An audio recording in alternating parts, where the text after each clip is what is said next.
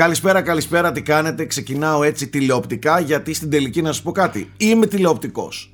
Ε, πόσο και μάλλον. αξίζει και αυτή η εκπομπή, έτσι. Ε, πόσο μάλλον, αυτό θα έλεγα Θέμη μου, σε ευχαριστώ πάρα πολύ για την πάσα. Πόσο μάλλον αυτή εδώ η εκπομπή. Κακά τα ψέματα, ε, μπορεί να έχουν περάσει χρόνια, μπορεί ακόμα να εκπέμπουμε από το διαδίκτυο.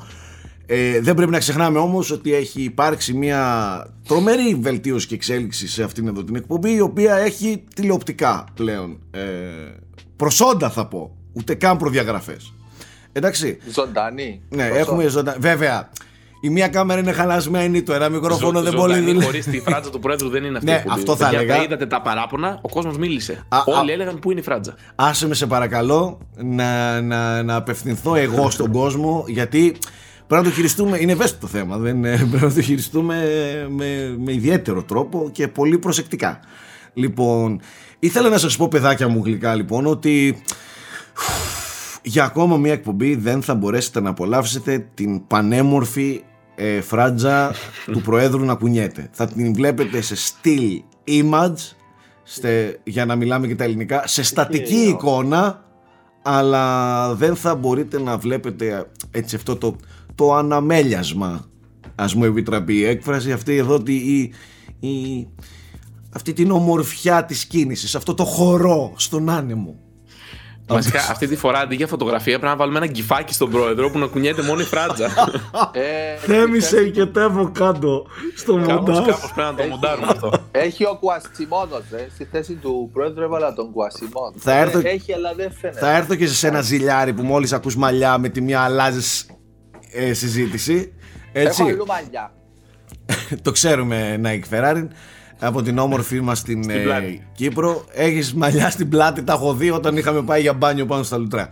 Ε, Θέμης, ο οποίος Θέμης να πούμε ότι δεν ξέρουμε αν τελικά θα τον βλέπετε Δεν ξέρουμε αν υπάρχουν γενικά σε αυτήν την εκπομπή ναι, αν ναι. ακούμε, αλλά έχει εξαπλωθεί το πάνελ του Frame Rate Πλέον είμαστε Μακεδονία, Θεσσαλία, Κρήτη και Κύπρος Θεσσαλία έτσι Ναι, ναι. Θεσσαλία Κατέβηκα για real life Forza.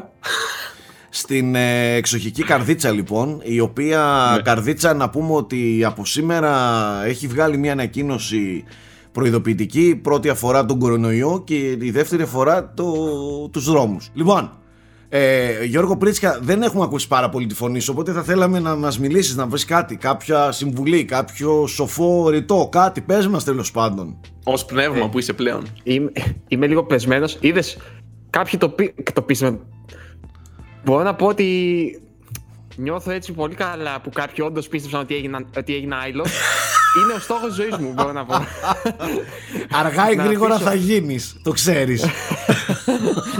Τέλος πάντων, εντάξει, υπόσχομαι ότι αυτή είναι η τελευταία φορά που, που δεν έχω κάμερα. Θέλω να πιστεύω ότι από την επόμενη εβδομάδα θα έχω ίντερνετ στο σπίτι μου. Οπότε θα κάνω από το σπίτι μου εκπομπή κανονικά με την κάμερα κτλ. Γιατί αυτή τη στιγμή είμαι. Μάλιστα, θα το ανεχτούμε. Δεν θα πω τη λέξη. Θα το ανε... τη λέξη. Θα... Ε, είσαι stranded. Ναι, άντε. Ας πούμε αυτή τη λέξη. Είσαι stranded. Δεν είναι τόσο, ναι. τόσο φωτισμένη αυτές τις μέρες. OK. okay. Λοιπόν, ε, Δυστυχώς δεν υπάρχει εξαιρετική. Κάποιος σκοτώθηκε, κάποιος έπεσε, κάποιος πέθανε. Ε, εγώ κούνησα, κούνησα κατά λάθος το μικρόφωνο. δεν ξέρω, παιδιά, σας λέω, δεν ξέρουμε τι κάνει με την κάμερα κλειστή ο πρόεδρο. Τι φοράει, ας πούμε, έχει ρούχα. Πείτε μου, πείτε μου. Ναι. Και, και πεσμένη φράτζα αυτή τη στιγμή. Αυτό δηλαδή. Α, πεσμένη φράτζα. Πείτε μου πώς μπορείς έτσι πολύ εύκολα να κουνήσεις το μικρόφωνο μπροστά σου. Τέλος πάντων, ας το, το, το κάνουμε εικόνα. Α το κάνουμε εικόνα ε, και να προχωρήσουμε στην επικαιρότητα. Η οποία επικαιρότητα δυστυχώς έλεγα δεν είναι ε, μια επικαιρότητα που, που σηκώνει πολλή κουβέντα. Δεν υπάρχουν πολλές ε, εξελίξεις. Το μέτωπο Next Generation ε, PS5, Xbox, Series X και τα λοιπά και τα λοιπά δεν έχει χαρίσει τίποτα ουσιώδες μέχρι στιγμής ε, από θέμα κυκλοφοριών έχουμε κάποια πραγματάκια θα τα πούμε όταν έρθει η, η στιγμή για το Now Playing. Έχουμε πολύ ενδιαφέρουσα κουβέντα για ταινίες φέτος, φέτος σε αυτή την εκπομπή για τις ταινίες της χρονιάς. Ε, οπότε μείνετε εδώ πέρα μαζί μας μην το κλείσετε ρε παιδιά. Σας παρακαλούμε εδώ εμείς βλέπετε ότι προσπαθούμε μην το κάνετε. Τέλος πάντων Θέμη για πει, πες μας λίγο τι παίζει από επικαιρότητα; Από επικαιρότητα δεν είχαμε πολλά πραγματάκια όπως είπες. Ε, η κοινότητα έχει αρχίσει λίγο να τρελαίνεται που η Sony δεν έχει αποκαλύψει τίποτα για το PlayStation 5 και ξέρω εγώ ψάχνουν να βρουν στα πάντα στοιχεία για το πότε θα αποκαλυφθεί. Ωστόσο είχαμε κάποιες ειδήσεις, οι οποίες κυρίως ήταν δύο-τρεις, οι οποίες αφορούν το Half-Life Alyx, το οποίο κυκλοφορεί μέσα στο Μάρτιο, σε περίπου 20 μέρες και παιδιά η Valve έβγαλε τα πρώτα επίσημα gameplay βίντεο. Δεν ξέρω αν τα είδατε αλλά εγώ προσωπικά έπαθα σοκ. Δεν τα είδα και δεν θα τα δω. Πριν τα σχολιάσουμε, ακόμα καλύτερα Σάκη να πάθεις την έκπληξη από μόνος σου. Πριν από αυτό, μία είδηση της τελευταίας στιγμής που δεν ξέρω πώς την προλάβαμε, πριν ξεκινήσουμε το frame rate, δημοσίευσε το Game Informer μία συνέντευξη με, ε, με δημιουργό της Valve, ο οποίος δήλωσε το εξής. Τον ρώτησε ευθέως αν αναπτύσσεται το Half-Life 3 και δεν είναι απέφυγη την ερώτηση, αλλά απάντησε το εξής. Το Half-Life σημαίνει πολλά για εμάς και μας παρήχε μεγάλη ικανοποίηση που αποκτήσαμε ξανά οικειότητα με τους χαρακτήρες, το setting και τους μηχανισμούς του. Υπάρχουν μέλη της ομάδας του Half-Life Alyx που βρίσκονται στη Valve από το Half-Life 2 και μάλιστα μερικοί βρίσκονται στην εταιρεία από το αρχικό Half-Life. Υπάρχουν επίσης άτομα στην ομάδα για τα οποία το Alyx σηματοδοτεί την πρώτη φορά που εργάζονται στη σειρά. Και πολλοί από αυτούς σίγουρα ελπίζουν ότι το Alyx δεν θα είναι το τελευταίο τους Half-Life. Βλέπουμε ξεκάθαρα το Alyx ως την επιστροφή μας σε αυτόν τον κόσμο και όχι ως το φινάλε.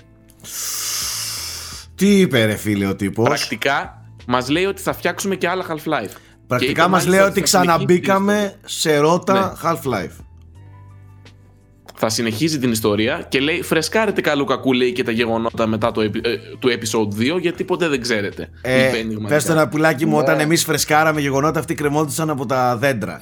Όταν παίζαμε εμείς Half-Life, η Valve κρεμόταν ακόμη από δέντρο. Μην μας λένε σε εμάς να φρεσκάρουμε Half-Life, γιατί το έχουμε φρεσκαρισμένο στο κεφάλι μας κάθε πρωί. Άσε με σε παρακαλώ. Το 2020 ζούμε το όνειρο, έτσι. Ξαναβγαίνει Half-Life. Σας τα έλεγα σε κάτι παλιά frame rate. Ε, καλά, με τα καπέλα από αλουμινόχαρτο και ακούγονται τις θεωρίες. Αλλά επέστρεψε. Ε, εγώ να πω ότι είμαι σε, σε πανικό γιατί δεν έχω βρει ακόμη το index ε, θέλω να το αγοράσω και δεν μπορώ να το αγοράσω αυτό το κολομηχάνημα. Και, και όσοι τα πουλάνε μεταχειρισμένα τα έχουν τραγικά ναι, στο, στο eBay που κοίταξα ε, τα λαμόγια το έχουν εξευτελίσει εκεί πέρα και τα δίνουν σε κάτι τιμές εξωφρενικές ας πούμε.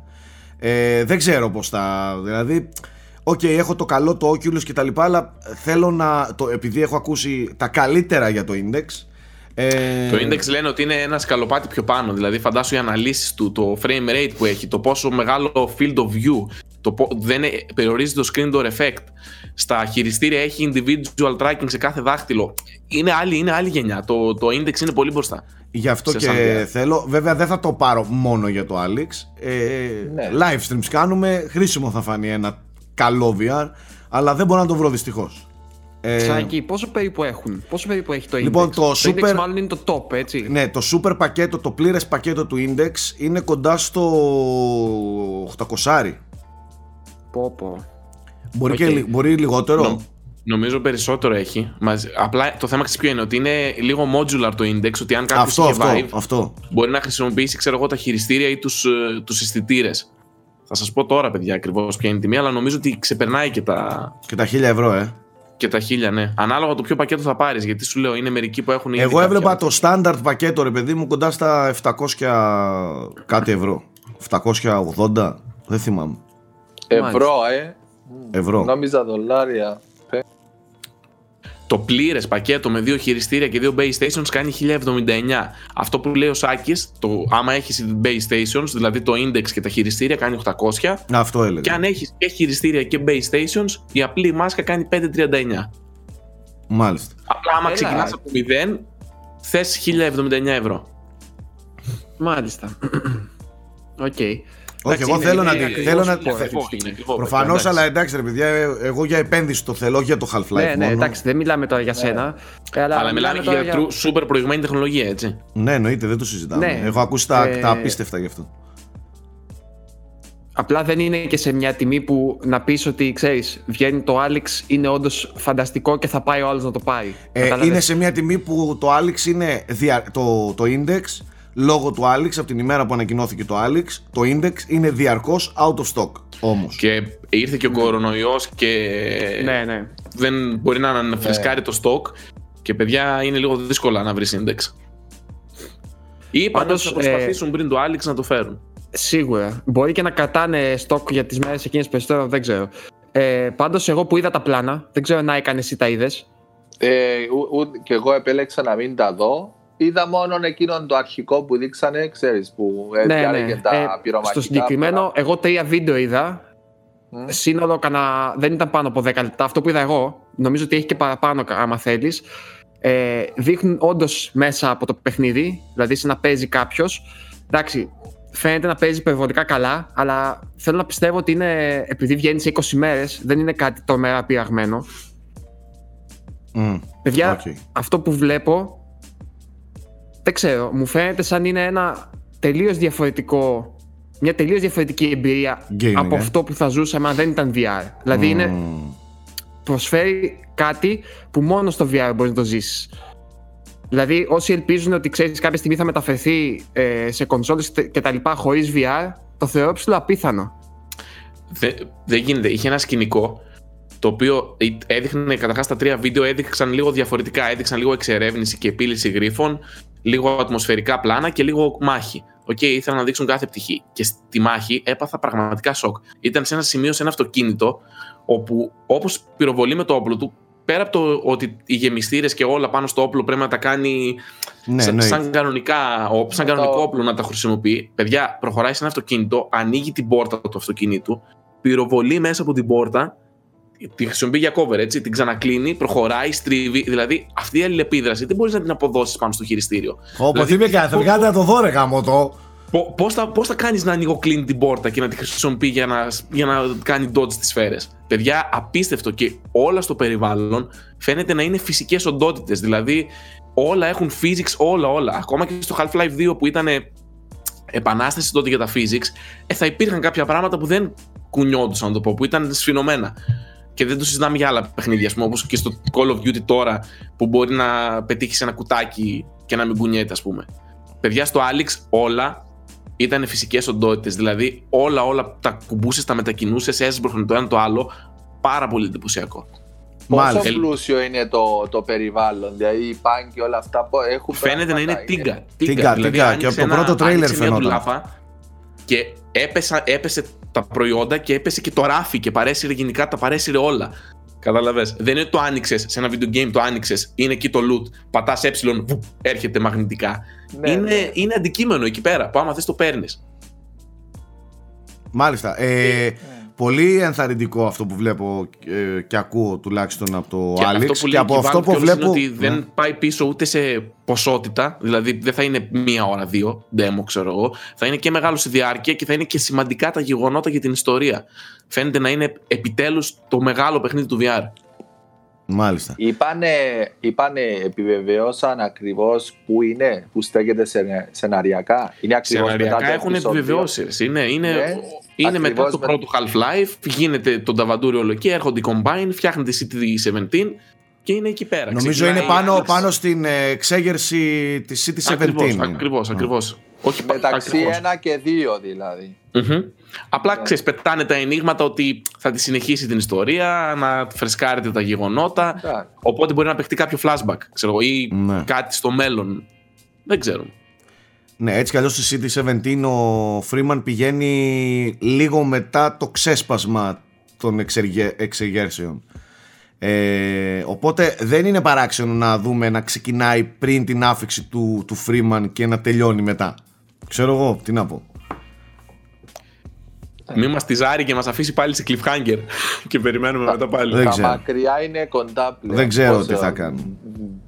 Δύο εβδομάδες, τρεις. Πάντως, φαντάσου ότι όλη αυτή η επίδραση σε σοκάρει ακόμα και από ένα απλό βίντεο και είναι αυτό που λέμε και στα live streams. Φαντάσου να φοράς και τη μάσκα ώστε να έχεις και την κλίμακα. Δεν το συζητάμε. Ξεκίνησα πριν να λέω ότι ακόμα και στο τελευταίο εντυπωσιακό παιχνίδι που έπαιξα εγώ στο VR, το ναι. Walking Dead, ε, έπαθα την πλάκα μου με το πόσο εξελιγμένο είναι σαν VR. Πρώτα απ' όλα, ε, παίζαμε εδώ με τον Μπάμπι 3-3,5 ώρες πόσο παίζαμε. Δεν κουράστηκα καθόλου, δεν μου ήρθε ναυτία καθόλου.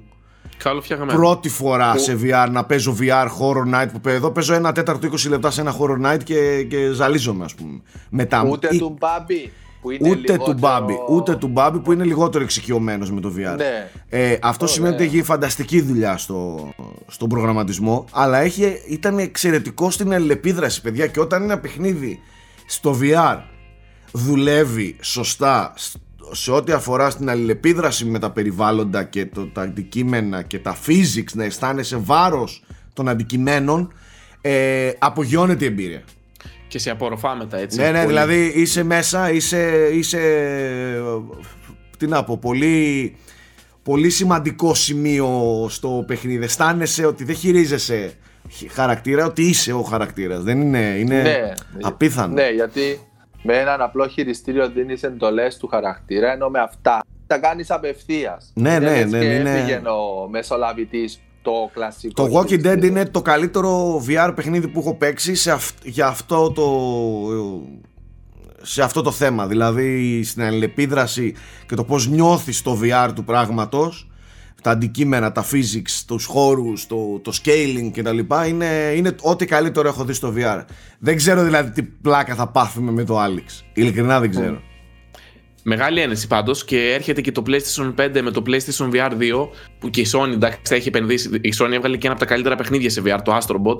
Οπότε σίγουρα και αυτοί θα έχουν επενδύσει σε software. Εγώ Λίγο παίρνει, εκεί- παίρνει τα πάνω του.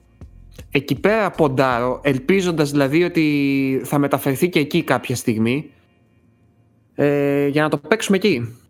Δεν μπορώ, να, δηλαδή, δεν μπορώ να σκεφτώ κάτι άλλο αυτή τη στιγμή για το άμεσο μέλλον. Καλά, ούτε και το VR μάλλον θα είναι στο launch. Είναι σχεδόν, όχι σχεδόν, είναι επιβεβαιωμένο βασικά αυτό. ναι. Ότι δεν θα είναι στο launch. Ε, οπότε εντός διετίας φαντάζομαι. Παι- παίζει να παίζει. Μένει να μάθουμε αν το VR είναι backwards compatible με το αν το PS5 είναι με το προηγούμενο VR Θα Α, παίζει, και αυτό το αυτό. έχουν πει. Σωστό και αυτό, ναι, Α, σωστό. Νομίζω το έχουν πει Ωραία, παιδιά ότι θα ωραία. το υποστηρίζει. Απλά δεν ξέρουμε αν θα είναι forwards compatible με τα καινούργια τα παιχνίδια το παλιό το VR. Α, α, οκ, κατάλαβα. Δηλαδή, αν σε ένα PlayStation Αυτό 5 λέω. βγει, ξέρω Αυτό εγώ, το λέω, Astrobot, ρε. αν θα μπορείς να το παίξεις με την παλιά τη μάσκα. Αυτό λέω. Αν μπορείς αυτό είναι με τη άλλο. μάσκα που έχεις ήδη να παίξει, με το VR που έχεις ήδη, το PSVR, να παίξεις τα παιχνίδια που θα βγουν στο 5. Αυτό λέω. Αυτό δεν το ξέρουμε. Αυτό που ξέρουμε είναι ότι στο PlayStation 5 θα μπορείς να την κουμπώσεις τη μάσκα σου και να παίξεις τα Εντάξει, αυτό. παιχνίδια του, που υπάρχουν ήδη. Του, του 4. Ναι, ναι. Τώρα αν θα Με- λάβει κάποιο, κάποιο patch. Με δεν τη ξέρουμε, λογική αλλά του θα... backwards compatibility, αλλά εγώ λέω το Ναι, άλλο ναι. ρε παιδί μου. Αν ε, δεν ξέρω, το ότι η επένδυση Αυτό που νομίζω έκανες. δεν έχει διευκρινιστεί. Θα πάει και στην επόμενη. Ίσως, ίσως κάπως θα έχει, το, θα έχει νέο processing unit. Δεν στο νομίζω, δύο. δεν νομίζω να απαιτήσει ε, Nike η, η Sony να αγοράσεις PS5 να αγοράσεις και καινούριο VR για να παίξεις. Δεν ξέρω. Λες. Ωραία. Μπορεί, Ε, υποθετικά. εντάξει, ένα λόγος. Απ' την άλλη να θα κρατάει πίσω το, τα παιχνίδια τα νέα, ε, ίσως, ξέρω. Δεν ξέρω. Θα Εγώ δούμε. έχω μια άλλη ερώτηση. Εσείς που είστε παππούδες, σήμερα 4 Μαρτίου έγινε 20 χρονών το PlayStation 2. Οπότε Α, θέλω, ναι, η ερώτηση μου είναι ναι. εξής. Να μου πείτε μια χαρακτηριστική σας ανάμνηση, μιας και τη βιώσατε full την κονσόλα, από το PlayStation 2. Ε, νομίζω ότι μπορώ να σου πω να ξεκινήσω τώρα και να τελειώσω ε, τον Μάρτιο του 2022. Δεν είναι αυτό το θέμα μου. Καταρχάς, μπορούμε, μπορούμε να συμφωνήσουμε ότι είναι η καλύτερη κονσόλα όλων των εποχών; Η καλύτερη ναι, όχι αγαπημένη. Οκ, Έχει αλλά δώσει τόσο πιστεύω πολλά ότι παιχνίδια. Η βιβλιοθήκη τίτλων που έχει Ναι, ναι, ναι, δεν, ξεκάθαρα. δεν μπορεί να συγκριθεί με καμία άλλη. Ξεκάθαρα, τέλος. End of story. Είστε, είτε είσαι Xboxάκια, είτε Όχι, είσαι όχι, Σονάκια, όχι, είτε είσαι Nintendάκια, νομίζω ότι αυτό δεν αμφισβητείται. Για μένα ούτε η καλύτερη ούτε η αγαπημένη. Αλλά πες, πάλι είναι Nike. υποκειμενικό. Super Nintendo. Super Nintendo θεωρείς την καλύτερη ή την αγαπημένη σου; Και την καλύτερη, ναι. Όχι Και ρε, την θε, ε, καλύτερη. θε, ε, Nike, εγώ μαζί σου αδερφούλη, ξέρεις πόσο το λατρεύω το Super Nintendo, αλλά αυτό που έκανε το PS2 και τους τίτλους που έφερε από, από πολλά μεγάλα μέτωπα της βιομηχανίας, της παγκόσμιας βιομηχανίας, Final Fantasy, παιδιά, το San Andreas δεν ήταν αποκλειστικό για λίγο καιρό. δεν δε, τι μόνο Το αυτά. God of War γεννήθηκε. Εντάξει, κοίταξε. Όπου είναι Metal άπειρα. Gear, Metal όλα Gear, αυτά, απλά δι- Εντάξει, ναι. Δεν, ε, είναι άπειρα τα, τα, τα πράγματα. Λοιπόν, για να μείνω όμως στην ερώτηση, γιατί εντάξει, έτσι κι αλλιώς το θέμα είναι υποκειμενικό. Πες αυτές τις ιστοριούλες δεν ξέρω για κάποιο λόγο μου αρέσουν πάρα πολύ. Ναι, ε, το, το PlayStation 2 τι είχα κάνει εγώ; Ε, το είχα αγοράσει ε, σε μαύρο χρώμα. όταν είχε Ε, ναι, τότε κυκλοφορήσει. μόνο, μόνο Ναι. μαύρο. ε. Μετά βγήκαν τα Μετά silver από και- δύο χρόνια ε, πηγαίνει ο Αλέκος Ιταλία ωραία και, ε, και για να μην κουβαλάει κον, κονσόλες από εδώ δεν του έδινε εγώ φυσικά το δικό μας το PlayStation ε, τον ανάγκασα να αγοράσει αυτός εκεί ε, και μου στέλνει φωτογραφίες με ένα μπλε το Aqua με ένα μπλε, μπλεασιμί έτσι ε, PlayStation με βάση όρθιο και παθαίνω σοκ. Και λέω εγώ αυτό ε, στην Ελλάδα δεν υπήρχε αυτό. Τότε που εγώ έψαχνα τουλάχιστον. Δεν λέω ότι δεν κυκλοφόρησε ή οτιδήποτε αλλά δεν, δεν το βρίσκα ρε παιδί μου το, το Aqua. Ε, και από τότε βέβαια τώρα το στολίζει τα δικά μου γράφια γιατί το ογκορόιδεψα τον απείλησα, το ξέρεις, τον εκβίασα, τέτοια πράγματα ρε παιδί μου. Θα σου δώσω αυτό, θα σου δώσω εκείνο. Τελικά το καβάντζωσα το, το Aqua, το PlayStation 2. Ε, τώρα, σε ό,τι αφορά τα παιχνίδια του PS2, νομίζω ότι για εμένα η, η καλύτερη στιγμή μου ήταν το Silent Hill 2. Εκεί έπαιξα το καλύτερο παιχνίδι μου, έτσι. Το, το πιο αγαπημένο μου παιχνίδι σε αυτή την κονσόλα και δεν θα ξεχάσω το το ότι αυτή την κονσόλα την είχαμε ανοιχτή για πολλές ώρες ακόμα και αν δεν έκανες gaming Ε, εδώ κολλάει το δικό μου, το- η δικιά μου ιστορία. Η οποία ποια είναι, το ότι εγώ κλασικά την είχα, πα- επειδή ήμουν μικρός τότε σε ηλικία, την είχα πάρει από κάλαντα την κονσόλα. Και δεν ξέρω για ποιο λόγο δεν μου εξήγησαν, δεν ήμουν αρκετά εξοικειωμένος ακόμα, δεν μου εξήγησαν ότι πρέπει να πάρω και memory card για τα παιχνίδια. Οκ. μου την Πήγα έχεις πει χαρούμενος αυτή στο την μαγαζί, ιστορία Παίρνω το PlayStation, παίρνω το Gran Turismo 4, το οποίο το είχα σ- πεθάνει στο PlayStation. Για κάποιο λόγο έπαιζα racing συνέχεια όταν ήμουν πιτσιρικάς. Οπότε την κονσόλα την είχα, δεν την βάλαμε στην κεντρική την τηλεόραση μέσα του σαλονιού, την είχα βάλει στη μικρή τη CRT που ήταν στο δωμάτιο των γονιών. Οκ, πίσω. δηλαδή. Ε, οπότε έπαιζα Gran Turismo και συνειδητοποιώ ότι άμα κλείσω την κονσόλα θα χαθεί το save μου εντελώς. Οπότε το άφηνα μέχρι να μα- ξαναμαζέψω χρήματα να πάρω τη memory card. Εντάξει, για λίγες μέρες, ας πούμε. και το άφηνα ανοιχτό κάθε βράδυ για να μην χαθεί το save μέσα στο δωμάτιο. και πρόσεχε στο δωμάτιο των γονιών, έτσι. Φαντάσου τώρα για οποιονδήποτε λόγο να έβγαινε από την πρίζα, τι σοκ θα πάθαινα. Που το Grand Turismo 4 έχει κάτι αγώνες 24 ώρου. Αυτά, εγώ εκεί την άφηνα. Τι, το βάζα το μεσημέρι και το άφηνα και έτρεχε. Στο αυτόματο σε- πιλότο που στο είχε. αυτόματο και την επομένη, ναι.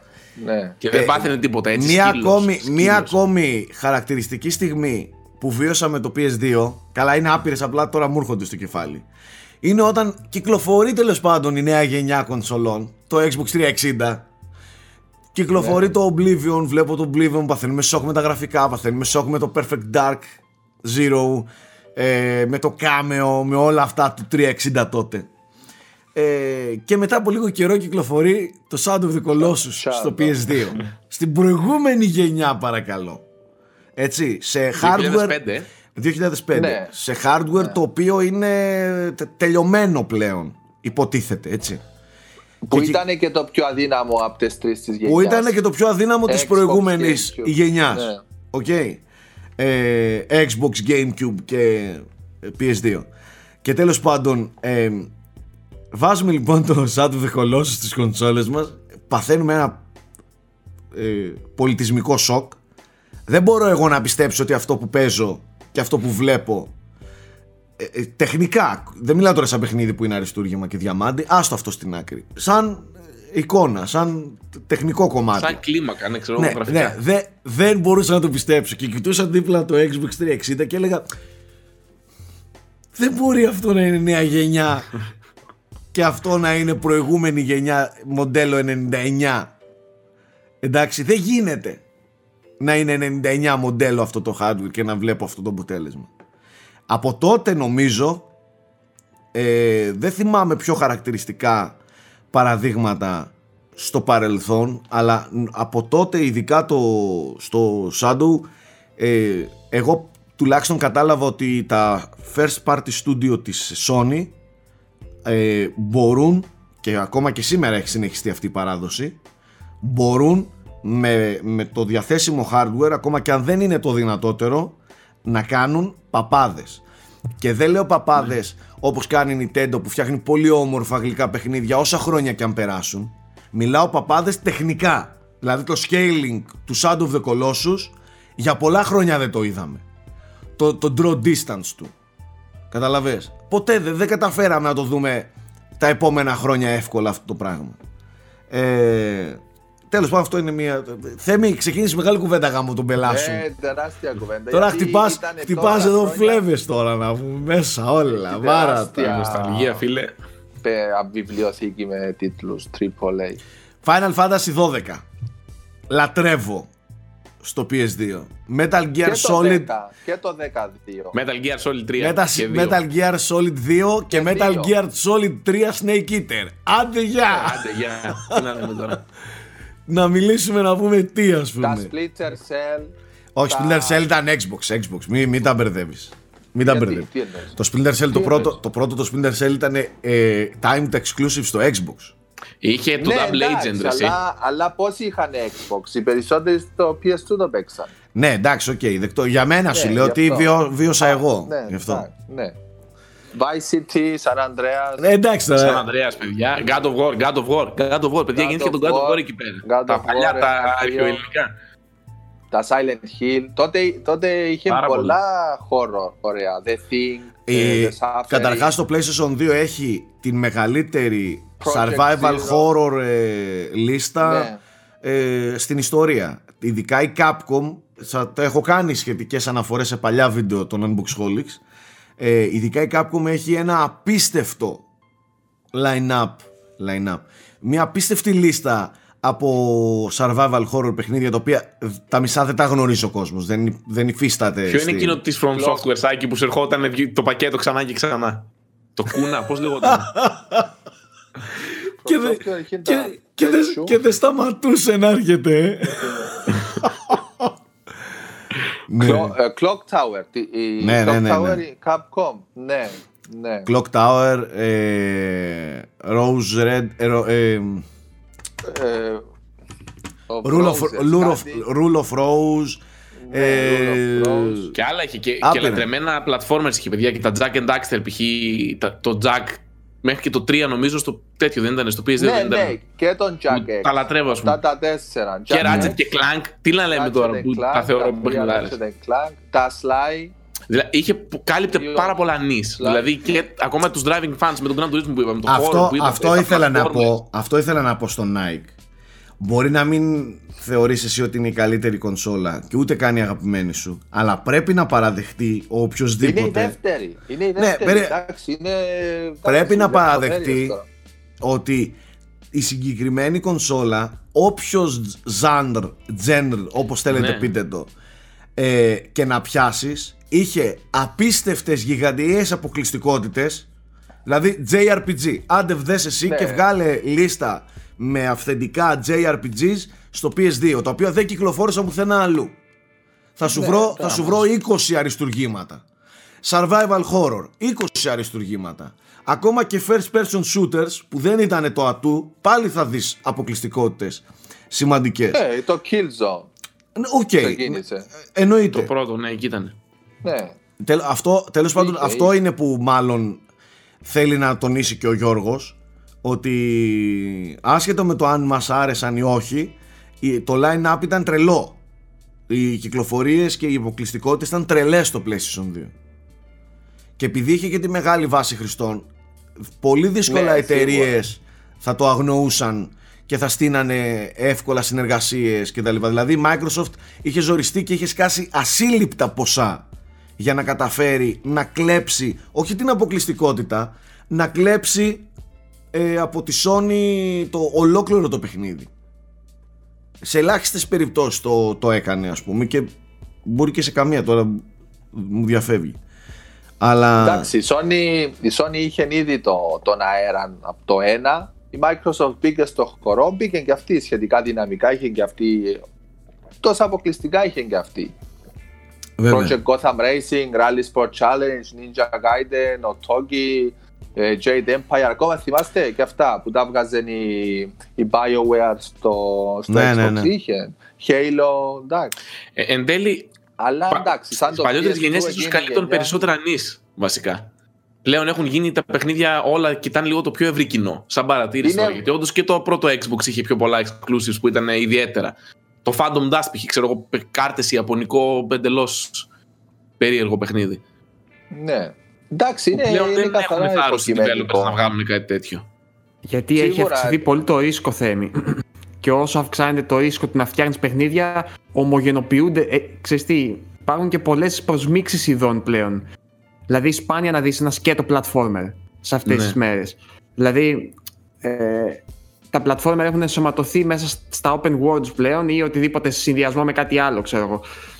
Πάντως, για μένα, η πιο, συγκεκ- πιο όχι συγκεκριμένη, η πιο δυνατή εικόνα που έχω για το PlayStation 2 στη μνήμη μου είναι τα διαφημιστικά με, με, το, με το tanker κομμάτι του, του Metal Gear Solid 2 ε, που το προωθούσαν πάρα πολύ τότε δεν Μμμ. θυμάμαι αν ήταν la- launch ή, ήταν- ή αν ήταν απλά κοντά στο launch του PlayStation 2 ε, αλλά το θυμάμαι πολύ έντονα με τη βροχή και, και τις, να βλέπω τις εικόνες με τον Snake και το πόσο troll ήταν τελικά ο Kojima που, είχε, που δεν, δεν ήταν πρωταγωνιστής εν τέλει ο Snake. Δηλαδή, το, το, καμιά φορά το Γι' αυτό σκέφτομαι και πάλι, λέω αν ε, συνέβαινε από αυτό το τότε. πράγμα α, στη σημερινή εποχή να πας να συνεχίσεις μια σειρά ας πούμε, που θυμίζεται για το χαρακτήρα της, έτσι, και να αφήσεις τους άλλους να, να καταλάβουν μετά από δύο ώρες, ξέρω εγώ, ότι ο πρωταγωνιστής δεν είναι ο γνωστός, Απλά ξακουστός, το ξέρω εγώ, θέμα είναι στην πρωταγωνιστής που αρχή, έχεις. στο καράβι στην αρχή σε κάβλωνε. Λες, Ω, είναι Ε, αυτό, αυτό που λέω, αυτό περιμέναμε. λέω. Και μετά Μιλάμε αλλάζει για αυτό εντελώς. το troll, εντάξει.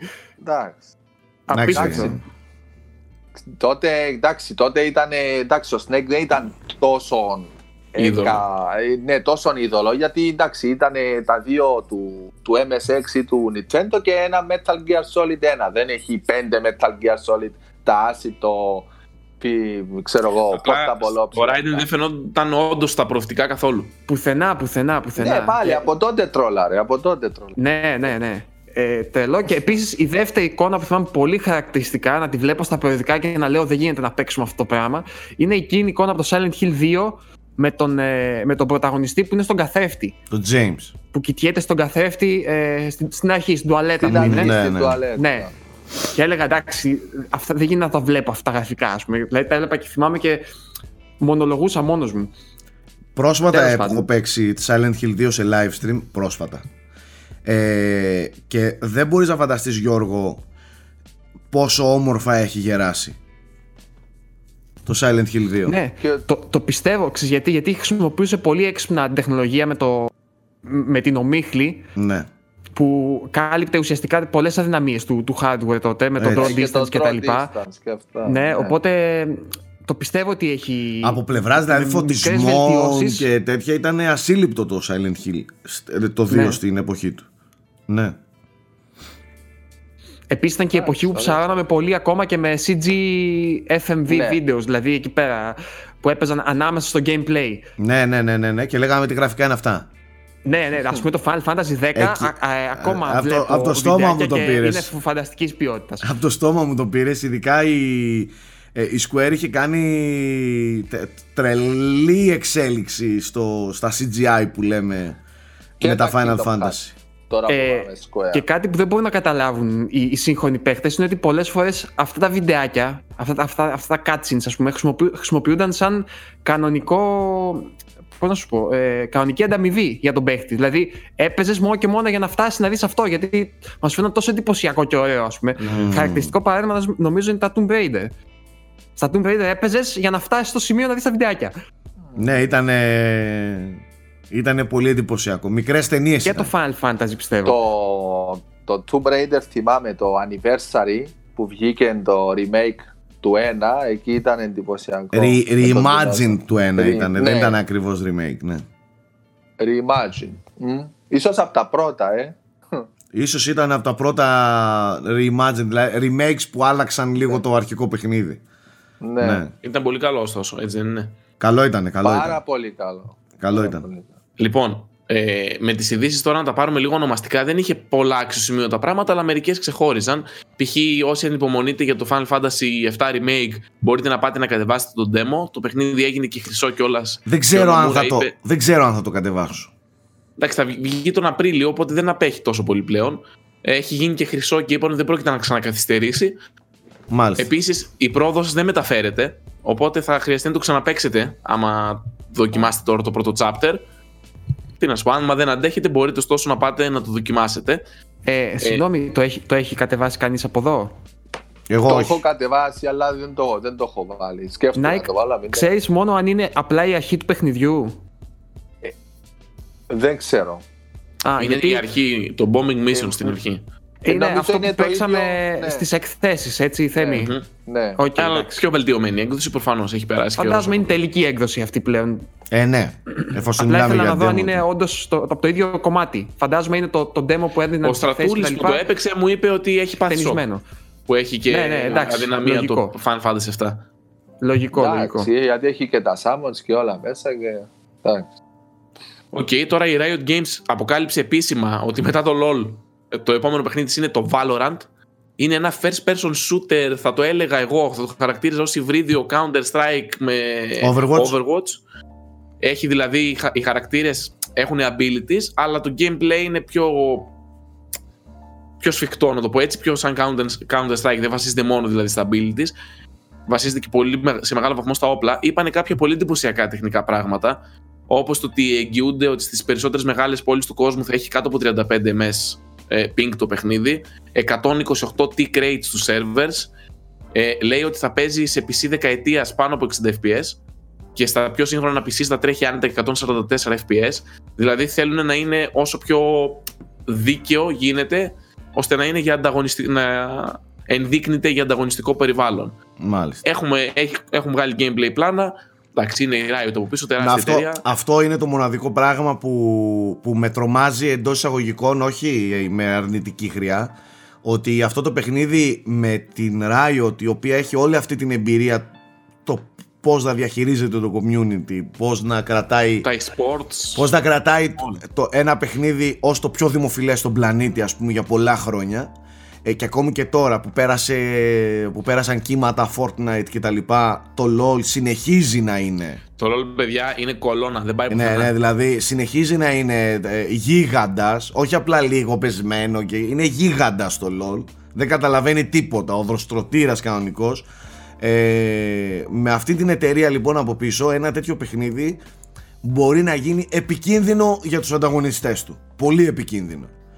Ε, τώρα, ε, είναι εντελώς διαφορετική κατηγορία, άλλο πράγμα, έτσι, σε σχέση με το, με το LOL αλλά τουλάχιστον από θέμα εμπειρίας, γνώσεων και, και τι να πω τώρα, σχέσεων, που διαφημίζουν μέχρι στιγμής. σχέσεων, δημοσίων σχέσεων στην, με τους παίκτες και την αγορά, η Riot είναι, είναι αλλού.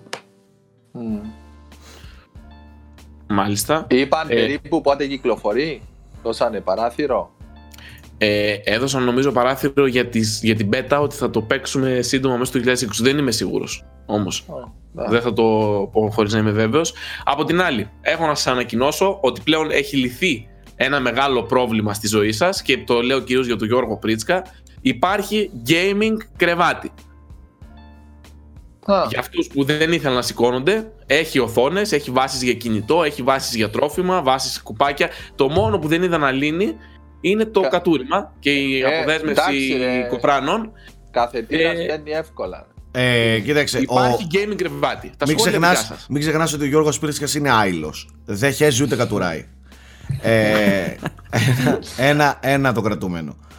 Ε, το δεύτερο και πολύ σημαντικό είναι ότι ο Γιώργος Πρίσκας δεν χρειάζεται κρεβάτι, ε, απλά ξεκουράζει τα μάτια του. Κοιμάται και όρθιος. Ε. Κοιμάται. Δεν ακούστηκε ωραίο. ναι, ο Γιώργος Πρίσκας λοιπόν κοιμάται και όρθιος. Εντάξει, είναι και αυτό ένα θέμα. Ε, Λοιπόν, α, πολύ άσχετο τώρα, μου ήρθε φλασιά επειδή ήθελα να το σχολιάσω για πριν και δεν ξέρω που ταξίδευα. Στο Half-Life Σάκι ναι, που μιλούσαμε πριν, ξέχασα να πω ένα από τα πράγματα που μου άρεσε πάρα πολύ είναι ότι φαίνεται λίγο πιο horror από το, κα- από το κανονικό. τέτοια να μου λες. Ναι, φαίνεται λίγο πιο κλειστοφοβικό. ε, Δηλαδή υπήρχαν σκηνικά που είδα εγώ που νιώθεις, ξέρεις, είχε στοιχεία horror και τα πρώτα, ιδίω το 2, όχι και το πρώτο, και το πρώτο, είχε, αγωνία. Είχε, είχε σε κάτι Ε, υπονόμους και τέτοια είχε. Μπράβο. Ε, Και εδώ. Και εδώ. Με, τα, με εκείνα τα headcrabs τα οποία ήταν ιδιαστικά πάντα. Εδώ φαντάσου τώρα να σου έρχονται όντως στο κεφάλι σου. Τέλος Και να πάντων. τα νιώθεις εδώ πάνω σου. Ναι, ναι, ναι, ναι, ναι, ναι. Είναι απίστευτο. Μια μικρή παρένθεση που την έφαγα, μου ήρθε φλασιά πριν που λέγατε για το να βάλω παιχνίδι και εγώ της άλλη Riot. μια παρένθεση. Μέσα στο Alex μπορείς να πάρεις κράνος κατασκευαστικό από αυτά τα σκληρά τα κίτρινα, να το βάλεις πάνω στο κεφάλι Ναι. σου Ναι, και ναι. δεν θα σε χτυπάνε τα headcrabs. Το οποίο είναι κράνο και μπορεί να πέσει, ξέρω εγώ, από το κεφάλι σου. Έτσι. Είναι όλα φυσικά μέσα στο παιχνίδι. Αυτά. Εν τω μεταξύ, δεν ξέρω τι κουτί έχουμε να διάσουμε. Εσείς θα το παίξετε δηλαδή. Τι κουτί έχετε να διάσετε για να ψάχνετε μέσα. Στο, στο, στο gameplay που, που δείχνουμε, ανά, ανά δύο λεπτά Ρε, θα πάει γίνουμε- και ψάχνει ράφια. Μικροί διαρρήχτε θα γίνουμε, ρε. Τι λες τώρα. Ναι, ε; ναι, ναι, ναι, ναι. Θα αρχίσουμε να ψάχνουμε, θα, θα γίνουμε experts στη, Ψηλά. στο να, Αλλά στο να εντάξει, ψηλαφίζουμε. Σάκη, εσύ πιο πολύ πιστεύω θα ενθουσιαστείς με, το, με πόση λεπτομέρεια έχει στηθεί ο κόσμος. Δηλαδή, ακόμα και το. Πέρα ότι μόλις ακούσεις τα ηχητικά εφέ. Ναι, ναι, ναι, εγώ θα αυτό τυχιάσεις. θέλω, αυτό θέλω. Μόλις αυτό. ακούσει εκείνο το, το flatline sound effect που είχε που είχαν το Αυτό σκοτώνεις θέλω. combine. Βάλτε το όλο Να μέσα μου. τυχιάσεις. Ε, είδα ας πούμε και ένα σκηνικό με το που βάζεις health Το οποίο Και- απο- έκανε μια αποκάλυψη η οποία είναι σοκ. Δεν θέλω να την ναι, πεις, Γιώργο. ναι, ναι, εντάξει, οκ, δεν λέω τίποτα. Απλά Ε, μην θέλω μου να λέτε, αναφέρω δεν ότι θέλω, έχουν δεν δουλέψει θέλω. ακόμα πιο βαθιά το lore και τον κόσμο κτλ. Και, και, και ξαναλέω, η ιδέα του να το βλέπεις και να το βιώνεις αυτό από το VR με, με αυτή την εικόνα Κυριολεκτικά που από εντυπωσιάζει πρώτο πρόσωπο. Από βίντεο μου που το βλέπεις, Ναι. δεν ξέρω, αλήθεια. Πιστεύω Ε, ότι τώρα θα- τι θα με σου ευχαριστείς κάνετε, γάμο άσχημα. τον πελάτο, Δηλαδή, τι με κάνετε. Περιμένω 23 Μαρτίου, αν το έχεις... Θα σε πάρω ε, τηλέφωνο. Ναι, ναι, αυτό. Επίσης, αν, αν Σάκη, δεν με μόλις πάρεις, θα πάρεις- απογοητευτώ, ας πούμε. Ε, Μόλις ξέρετε, πάρεις το Tindex, στείλε μου το Oculus, σε παρακαλώ, καλέ μου Σάκη. να δω κάτι. το πουλάω. Το νοικιάζω μάλλον. ε, ήθελα να πω και κάτι, μιας και το ανέφερε ο Γιώργος. Να ξέρετε ότι ο Γιώργος Πρίτσκας είναι το πρώτο θύμα over, overhype σάκι καρπά που υπάρχει στο εμπόριο. Δηλαδή όταν, όταν παίζω ένα παιχνίδι και παθαίνω σοκ αν είναι απογοητευτικό τον γράφω στα αρχίδια μου. Δεν με ενδιαφέρει. Εάν το παιχνίδι όμως με σοκάρει τον παίρνω ό,τι ώρα και να είναι. Μία, δύο, τρεις, δεν με νοιάζει. Κοιμάται, δεν κοιμάται, δεν, με- δεν με απασχολεί. Τον παίρνω τηλέφωνο και το λέω. Έπαιξα το τάδε. Σοκ, Γιώργος. Εν τω μεταξύ, αυτό το παθαίνω κι εγώ, ρε φίλε. Όταν ενθουσιάζομαι, θέλω να το πω στον Μπρίσκα. Θυμάσαι τότε με το The Last Στον Guardian όταν Brisca, είχε όλοι ανακοινωθεί. στον Brisca, Που ε. θέλαμε να τον πάρουμε τηλέφωνο, ρε. Ξέρεις γιατί; E3. Ξέρεις, και εντωμεταξύ είναι, είναι, είναι παράξενο αυτό. Γιατί μιλάμε για έναν άνθρωπο που είναι το πιο κρύο πλάσμα. Δηλαδή δεν, δεν έχει ενθουσιασμό μέσα του να πει «Ουα, ουα». Είναι το τύπου ναι, έχει παίξει το καλύτερο βιντεοπαιχνίδι όλων των εποχών. Ε, το συμπάθησα. Καλό. Κατάλαβες δηλαδή. με το σάκι τώρα ε, τυχαίνει παραδόξως, συμπτωματικά τώρα δεν ξέρω, να έχουμε πολύ κοινά γούστα Ναι. και μεγαλώνοντας και μαζί να, έχουν, να έχουμε αναπτύξει και τα γούστα μας ψηλό ταυτόχρονα. Οπότε πιστεύω ότι αν μου πει αυτός, ξέρεις, μου άρεσε πάρα πολύ, έπαθα πλάκα. Το θεωρώ ψηλοδεδομένο ότι θα μου αρέσει και εμένα. Κάπως έτσι δηλαδή. Γι' αυτό και ο- όποτε μου στέλνει ενθουσιάζομαι. Ιδίως σε Half-Life, ας πούμε, που ξέρω τι τρέλα είχαμε από μικρή. Εάν μου πει, ξέρεις, το Alex είναι τέτοιο, μετά μάλλον Μαλάκες. θα πρέπει κάποια πιστοτική να χρεωθώ. κάτι, Γιώργο, κάπως να το παίξω, ρε Γιώργο, παιδί. το Ποιο μισό. ήταν το προηγούμενο, η πιο πρόσφατη περίπτωση τέτοια, που σε πήρε Ποιο- τηλέφωνο να σου πει; Η πιο πρόσφατη τέτοια στο Red Dead. Στο Red Dead νομίζω ήταν Ναι, που, ναι. που μιλήσαμε τελευταία φορά. Α, και στο Sekiro. Σέκυρο, Σέκυρο. Πολύ, στο πολύ Sekiro. ώρα μιλούσαμε. Μου μιλούσε για το Sekiro όταν το είχε για review και δεν μπορούσε α, να μιλήσει γενικά. Ήθελα κάπου να ταυτίσω, Ε, κάπου να τα πω. Για, Ναι, το, ναι, ναι. για τον Death Stranding, όχι, ε. Για το Death Stranding ε, τα συζητούσαμε ψηλομαζί. Δεν, δεν με είχε Ναι, πάρει. ναι. Επειδή, κοίταξε, ήμουν λίγο αυστηρός στο Death Stranding, του είχα πει μην, μην μου λες τίποτα, δεν θέλω να ξέρω τίποτα. Ναι, είναι Με και αυτό, κατάλαβες. είναι και αυτό, ναι. Έβαλε βέτο. Σε Δεν κάποιες είναι φορές, πρόεδρος, δεν κάποιες, δικαιούται. κάποιες φορές με μαλώνει. Ναι, ναι, είναι και αλλά, αυτό. αλλά ειδικά το Half-Life, παιδιά για εμένα, Half-Life ίσον Γιώργος Πρίτσκας.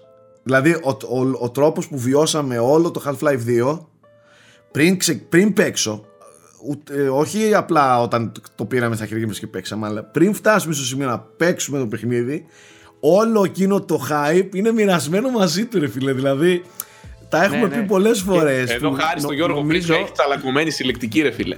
Ήταν, Ναι. είχε- ήταν και το πρώτο παιχνίδι που εντρυφήσαμε λίγο παραπάνω στο lore. Δηλαδή, ξέρεις, ψαχτήκαμε Έτσι. για τον κόσμο, για το τι έχει συμβεί ε, και μας άνοιξε και μια, σαν μια πόρτα, ξέρεις, ότι ίσως να υπάρχει και βάθος που δεν είναι μόνο με τη μία φορά που το παίζεις, ξέρω εγώ. Να δηλαδή, πω- αν σπαταλήσεις χρόνο και σκέψεις στο περιβάλλον και χτίσεις θεωρίες κτλ. ίσως ανταμυφθείς.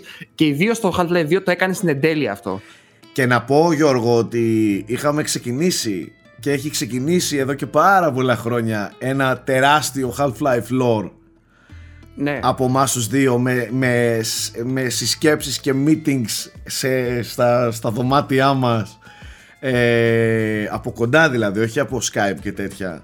Για να, Άστο, άστο. με σημειώσεις και βιβλία και κόμιξ και, και ζωγραφιές στο χέρι και τα λοιπά. Το οποίο όμως με την ευκαιρία της εισόδου της Valve ξανά στα Half-Life μπορεί να αναγεννηθεί από τις τάχτες του Ισχύει. Ισχύει. Δεν, δεν είναι κακή ιδέα. Δεν είναι καθόλου. Ε, Έχουμε ήδη πολύ υλικό, να ξέρεις, μαζεμένο. Εγώ το έχω Ε, κρατημένο όλο. Κι εγώ, κι εγώ. Και δεν θα, θα ήθελα να τα ξαναφρεσκάρω λίγο κιόλας. Βέβαια. Γιατί πάνε και χρόνια. Βέβαια. Μάλιστα. Ναι, ναι. Λοιπόν, στο θέμα Now Playing, εγώ παίζω ένα παιχνίδι για το οποίο δεν μπορώ να σας μιλήσω. Γαμώ τα embargo μου. Ε, είναι ένα Ούτε παιχνίδι. εκφράσεις προσώπου να κάνεις. Είναι, είναι ένα παιχνίδι με, με σπαθιά. Τι να πω άλλο. Οκ. Δεν ξέρω, φοβάμαι να μιλήσω, δεν ξέρω γιατί είναι λίγο αυστηρά τα embargo στην Πάντως, τελευταία. να, να πούμε ότι ο Μάρτιος είναι ένας πολύ καλός μήνας. Μετά από Ιανουάριο και Φλεβάρη ήταν λίγο Ε, νεκροί. τέλος προς. Δηλαδή, ε, έχουμε το Ori που βγαίνει τώρα 11 Μαρτίου, κάνω λάθος; 11, Τώρα βγαίνει ναι. στις 11. Ναι, Το οποίο εντελώς. παιδιά, φαίνεται φανταστικό. Ναι. Φαίνεται φανταστικό. Ό,τι δηλαδή διαβάζω είναι λες και τα γράφουν για μένα.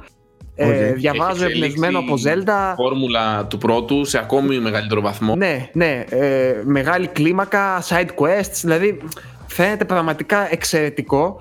Ε, μετά από αυτό είναι το 13 Neo. Το Νίο. Ναι, Είναι το 13. Νίο, Το οποίο είναι είναι το παιχνίδι. Animal Crossing. Το Neo 2 το οποίο είναι παιχνίδι με σπαθιά.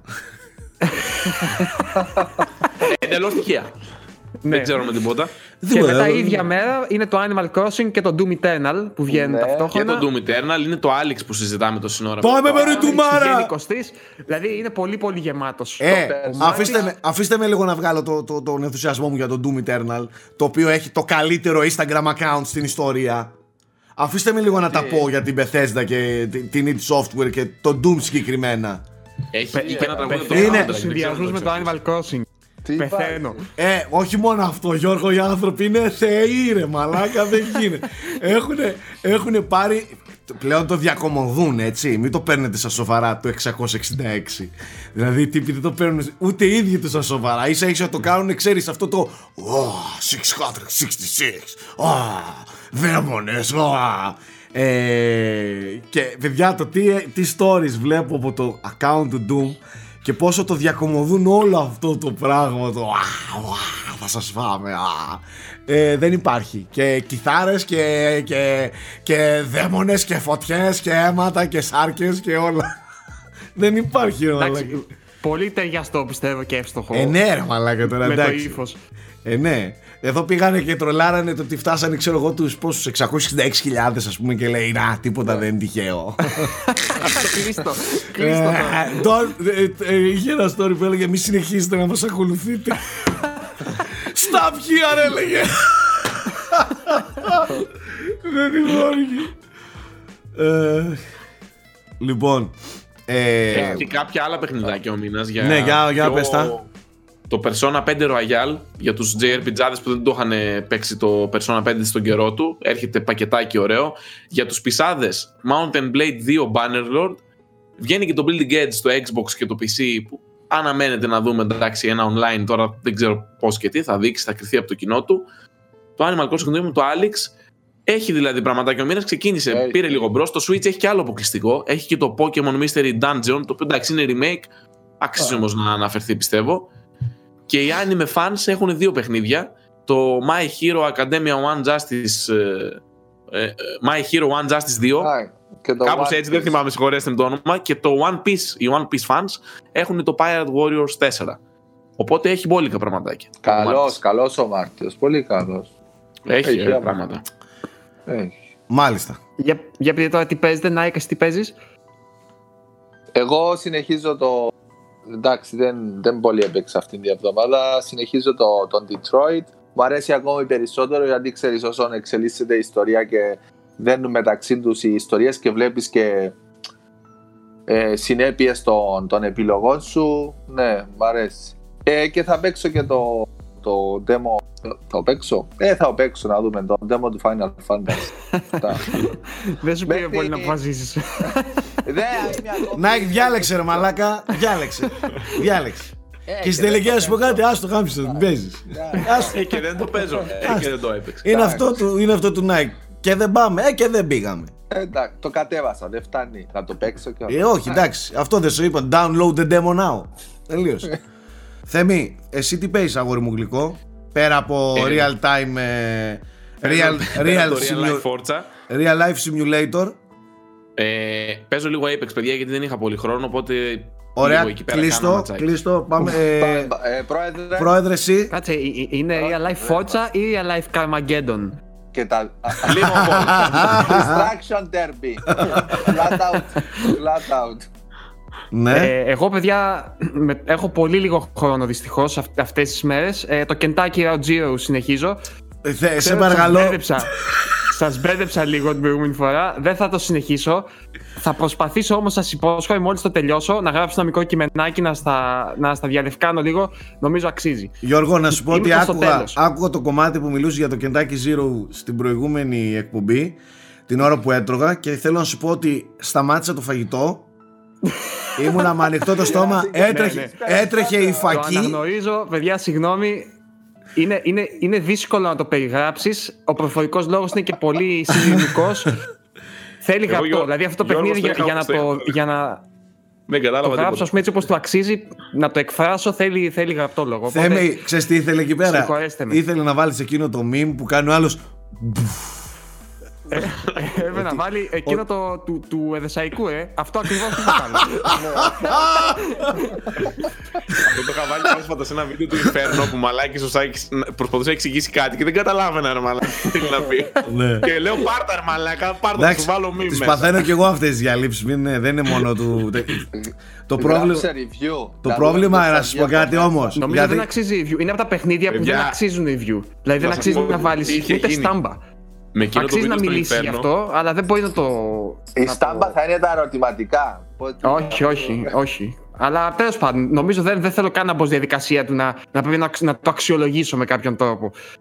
Αλλά θα θέλω να μιλήσω λίγο γι' αυτό, γιατί πιάνει και άλλα πράγματα γενικότερα του gaming. Οπότε με αφορμή αυτό θέλω να μιλήσω και για κάποια άλλα Επειδή πράγματα. θέλω να Οπότε- τιμωρηθώ όμως που, που σε χλέβασα και σε κορόιδεψα να πω ότι είμαστε, εμείς είμαστε πνευματικά φτωχοί Ναι, εννοώ. και δεν Αδύναμοι, μπορείς πες το, αδύναμοι. πες το, γιατί δεν το λες; Ναι, ναι. Πνευματικά αδύναμοι. Εμείς είμαστε πνευματικά αδύναμοι και δεν μπορέσαμε να καταλάβουμε αυτό που ήθελε να πει ο Πρίτσκα και όχι το πρόβλημα δεν είναι στον Πρίτσκα. Να τα λέμε Οπότε αυτά θα σας- έτσι. Θα σας μασίσω την τροφή τώρα, την προσφέρω. Εντάξει, γιατί βλέπω δεν μπορούμε. Τι να κάνουμε Δεν τώρα; μπορούμε να τον φτάσουμε και τον, τον ρίχνουμε στο Αυτό, επίπεδο μας. αυτό. Εμείς σε ρίχνουμε αγόρι μου σε αυτήν εδώ την εκπομπή. Δεν είσαι για εδώ. Δεν είσαι για εδώ. Λοιπόν, δυστυχώς ε, δυστυχώς ή ευτυχώς, επειδή είμαι δάσκαλος, αυτά είναι μπουρδες να ξέρετε. Πάντα φταίει αυτός που μιλάει και αυτός που δεν καταλαβαίνει. Οπότε, ή τέλος πάντων, ο στόχος σου είναι να επικοινωνήσεις. Οπότε, αν δεν καταλαβαίνει ο άλλος, φταίει εσύ. τέλος πάντων. Καλά, μπουρδες και μπουρδες μια εβδομάδα στην ηθρή μαζί θα σου πω εγώ αν θα πέσει σε επίπεδο. Καλά, ποια ήθη, ποια ήθη, περίμενε. Περίμενε ακόμα. Εντάξει. Έχει- Είδες, ε, είδατε ότι ακυρώθηκε 10 με 12 Μαΐου νομίζω της Google το event. Της Google του I.O. ναι. Από Ναι, τώρα δεν ο ξέρω, Μαϊός. Πολλά, πολλά ακυρώνονται. Ελπίζω να μην γίνει καμιά στραβή. Η E3 Παιδιά. είπε ότι μέχρι στιγμής συνεχίζουν Ναι, όλα ναι, χωρίς, ξέρω παρά και ότι τον ακόμα την κορονοϊό. προωθούν και τη διαφημίζουν. Ελπίζω να πάνε όλα καλά, επειδή είναι και Ιούνιος, καλοκαίρι, ξέρω εγώ, να μην γίνει καμιά στραβή. Στο Λος Μακάρι Άντζελες ο κατάσταση να καιρός έχει. είναι καλός, ξέρω εγώ τι να Κάθε πω. είναι ύφεση Ναι. τότε, ρε, εντάξει. Ναι. Θα, Οκ. θα, θα έχει και δίπλωμα ο Θέμης, ε, διεθνές. Τι Uber, θα νοικιάσουμε αμάξι εκεί με το Θέμη να οδηγάει. Θα νοικιάσουμε αμάξι και, Ευτυχώς είναι μεγάλοι οι δρόμοι. και θα αρχίσει να λέει Εμείς την καρδίτσα έτσι δεν το έχουμε. Καταρχάς δεν είναι καρδίτσα, είναι σγκαρδίτσα Ε, μέσα. ναι, εμείς Ε, τις εν τω μεταξύ, καρδίτσα. παιδιά, Τώρα που λέει ο Θέμης για, για αμάξι, μας είχε τύχει ένα τύχημα στο δρόμο μία από τις μέρες που ήμασταν εκεί πέρα. Ως γνωστές όπου- γκαντεμόσαυρες. Ναι, ναι, περνάμε, έχει γίνει το ατύχημα, έχει εμφανιστεί η αστυνομία. Τώρα σου μιλάω εντός πενταλέπτου, ξέρω εγώ, έτσι. Έχει σκάσει η αστυνομία τα πάντα. Και ξαναπερνάμε μετά από 40 λεπτά. Δεν υπήρχε Είχαμε πάει τίποτα. για να φάμε. Και δηλαδή Ναι, στην ναι, επιστροφή, δεν υπήρχε ε, τίποτα. Τα είχαν, είχαν ε, όλα διαλευκανθεί, φύγει όλοι, ο δρόμος στην κυκλοφορία κανονικότατα, ας πούμε. Δεν ξέρω που τους σκούπισαν, τι τους έκαναν, αλλά ήταν όλα οκ. Ελλάδα στα 40 λεπτά αρχίζει να φουντώνει η φασαρία. Στα 40 λεπτά, ίσως, ίσως να έρθει, να έρθει το ασθενοφόρο, ίσως. Στα 40 λεπτά ασφαλιστής. βγαίνουν από το αυτοκίνητο να δουν αν χτυπήσανε. λοιπόν, ε, αυτά μετά του gaming πάμε λιγάκι και στα του κινηματογράφου ε, στα οποία φυσικά ο Γιώργος Πρίτσκιας όντας ο καλύτερος σε όλο τον κόσμο και χωρίς ε, υπερβολές ε, έχει ετοιμάσει κάποια πράγματα για σήμερα και, θα, και εμείς είμαστε όλοι αυτιά ελπίζω να μην ε, χρειαστεί να, να ανεβάσουμε τόσο πολύ το επίπεδο για να τον καταλάβουμε αλλά τέλος πάντων ε, είμαστε όλοι αυτιά να ακούσουμε αυτά που έχεις ετοιμάσει Γιώργο Πρίτσκα για αυτά που έρχονται φέτος σε ό,τι έχει να κάνει στον κινηματογράφο Ναι. λοιπόν, θα κάνω ένα μικρό πρόλογο. Έψαξα, από, έξα, έψαξα αρκετή ώρα. Έχω, ευτυχώς δεν έχω κάμερα. Να δείτε εδώ πέρα ένα χαρτί που έχω που είναι μέσα σημειώσεις και είναι ό,τι να είναι. Δηλαδή παίζει μόνο εγώ να μπορώ να το διαβάσω αυτό το πράγμα. Ε, α, δεν είναι αυτό είπα- να ξαναπούμε ότι εμείς δεν ξέρουμε να διαβάζουμε όχι, όχι. αυτό το είναι ό,τι να είναι. Α, οκ, Αλλά εντάξει. η- στην αρχή είχα την αφέλεια να πω θα φτιάξω μια λίστα ιεραρχική με τις 30 ας πούμε πιο αναμενόμενες ταινίες από εδώ και, Και πέρα. μετά γιατί- κοροϊδεύεται εμένα. Αν τα έκανες στο Excel, αδερφούλη μου, τη λίστα αυτή θα την κατέβαζες. Ε, δεν μπορώ ρε μα... Excel, καλά είπαμε. Εγώ Ο είμαι άνθρωπος, αναλογικός τύπος. ο δεν κάνω άνθρωπος ψηφιακά έχει τέτοια πράγματα. σημειώσεις ρε μαλάκα δεν μπορώ Κάθεται και Λοιπόν, γράφει Ξεκίνησα να βάλω 30, πρόσεχε. ε, δεν έβγαλα άκρη όμως. Ναι. Γιατί είναι παραπάνω από 30 και τελικά έχω μαζί μου ένα χαρτί το οποίο είναι απλά από εδώ και από εκεί ταινίες. Οκ. Με πληροφορίες δίπλα ενδιαφέρουσες. Οπότε λέω να σας τις πω σχετικά χρονολογικά. Δηλαδή με το πόσο θα πάνε από εδώ και πέρα. Περίπου, όχι ακριβώς. Μμμ. Και από εκεί και πέρα στο τέλος να συζητήσουμε όλοι μαζί ποιες από αυτές είναι οι πιο αναμενόμενες ή οι πιο ενδιαφέρουσες γενικότερα. OK OK. Ωραία.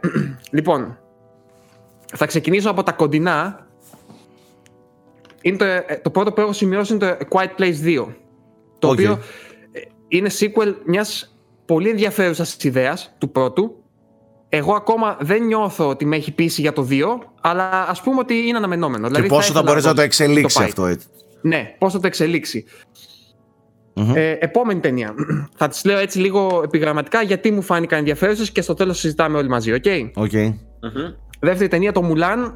Ακόμα ένα remake, τέλος πάντων σε live action κλασικής ταινίας. Το οποίο δεν ξεκινάει βέβαια, με, τις καλύτερες, με τους καλύτερους οιωνούς, γιατί λόγω Κίνας που θα ήταν ένα μεγάλο κοινό, ακυρώθηκε ή μάλλον αναβλήθηκε η πρεμιέρα του στην Κίνα. Και εντάξει, κοστίζει οικονομικά πολύ αυτό. Μένει να δούμε αν θα είναι και καλή η ταινία βέβαια. Μμμ. Ε, βγαίνει στα κοντά αυτό, όπως αρκετά κοντά είναι και το No Time to Die, που είναι το καινούριο James Bond, Να, το οποίο ναι. σε περίπτωση που δεν το ξέρετε είναι από τον σκηνοθέτη του True Detective, το πρώτο, από τον Κάι Φουκουνάγκα. Α, αυτό δεν το Ε, ήξερα Ακούγεται Ναι, ενδιαφέρον Φαίνεται, ε, πιστεύω να είναι καλύτερο από τα τελευταία δηλαδή.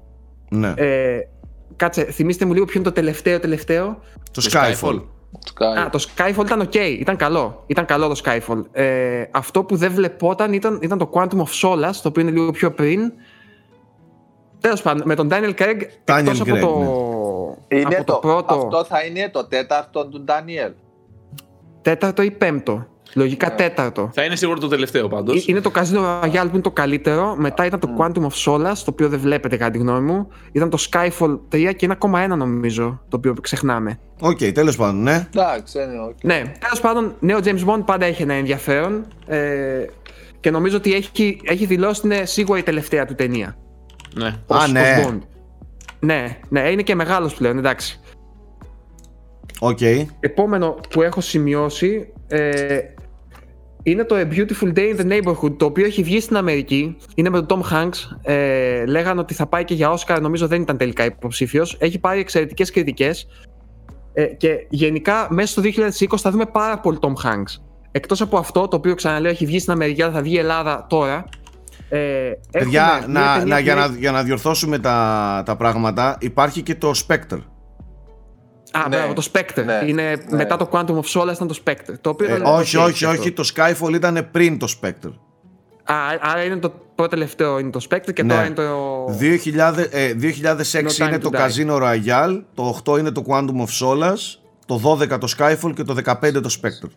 Ε. Οκ. Οκ. Οπότε Ωραία, άρα τώρα. Είναι η τέταρτη, η πέμπτη; Η αυτή είναι η πέμπτη. Η πέμπτη εδώ. πέμπτη ταινία του, του Daniel Craig. Οκ, και η τελευταία. Μμμ. Ε, Tom Hanks λοιπόν, έλεγα ότι θα δούμε πολλές ταινίες. Μία είναι αυτό που είπα, A Beautiful Day in the Neighborhood. Το άλλο είναι το Greyhound, το οποίο είναι στο Β' Παγκόσμιο Πόλεμο με κάποια πλοία που τέλος πάντων τα κυνηγάνε πλοία των Ναζί, φαντάζομαι. Δεν ξέρω λεπτομέρειες, δεν έχει κυκλοφορήσει καν τρέιλερ, ενώ βγαίνει το Μάιο στην Αμερική η ταινια Ε, μου έκανε εντύπωση όμως επειδή παίζει Tom Hanks. Και το άλλο το οποίο φαίνεται πολύ ενδιαφέρον λέγεται Bio Ξανά- και είναι Ξαναπες το από μου ένα γιατί κόπηκες. σκηνοθέτη Πώς λέγεται; BIOS. Οκ. Βίος, δηλαδή σκέφτεται βίο στα αγγλικά. Οκ. Φαντάζομαι BIOS διαβάζεται. Το οποίο είναι με έναν Bio. επιστήμονα, ο οποίος σε ένα post-apocalyptic περιβάλλον ε, έχει φτιάξει ένα ρομπότ έτσι ώστε μετά το Γι' θάνατό αυτό του. Τον Bios από το ρομπότ Ναι. έρχεται. Ναι. Έτσι ώστε μετά το θάνατό του να φροντίζει τον σκύλο του όταν θα πεθάνει. Και νομίζω ότι η ταινία θα ασχολείται με, με το ρομπότ αφού έχει πεθάνει αυτός.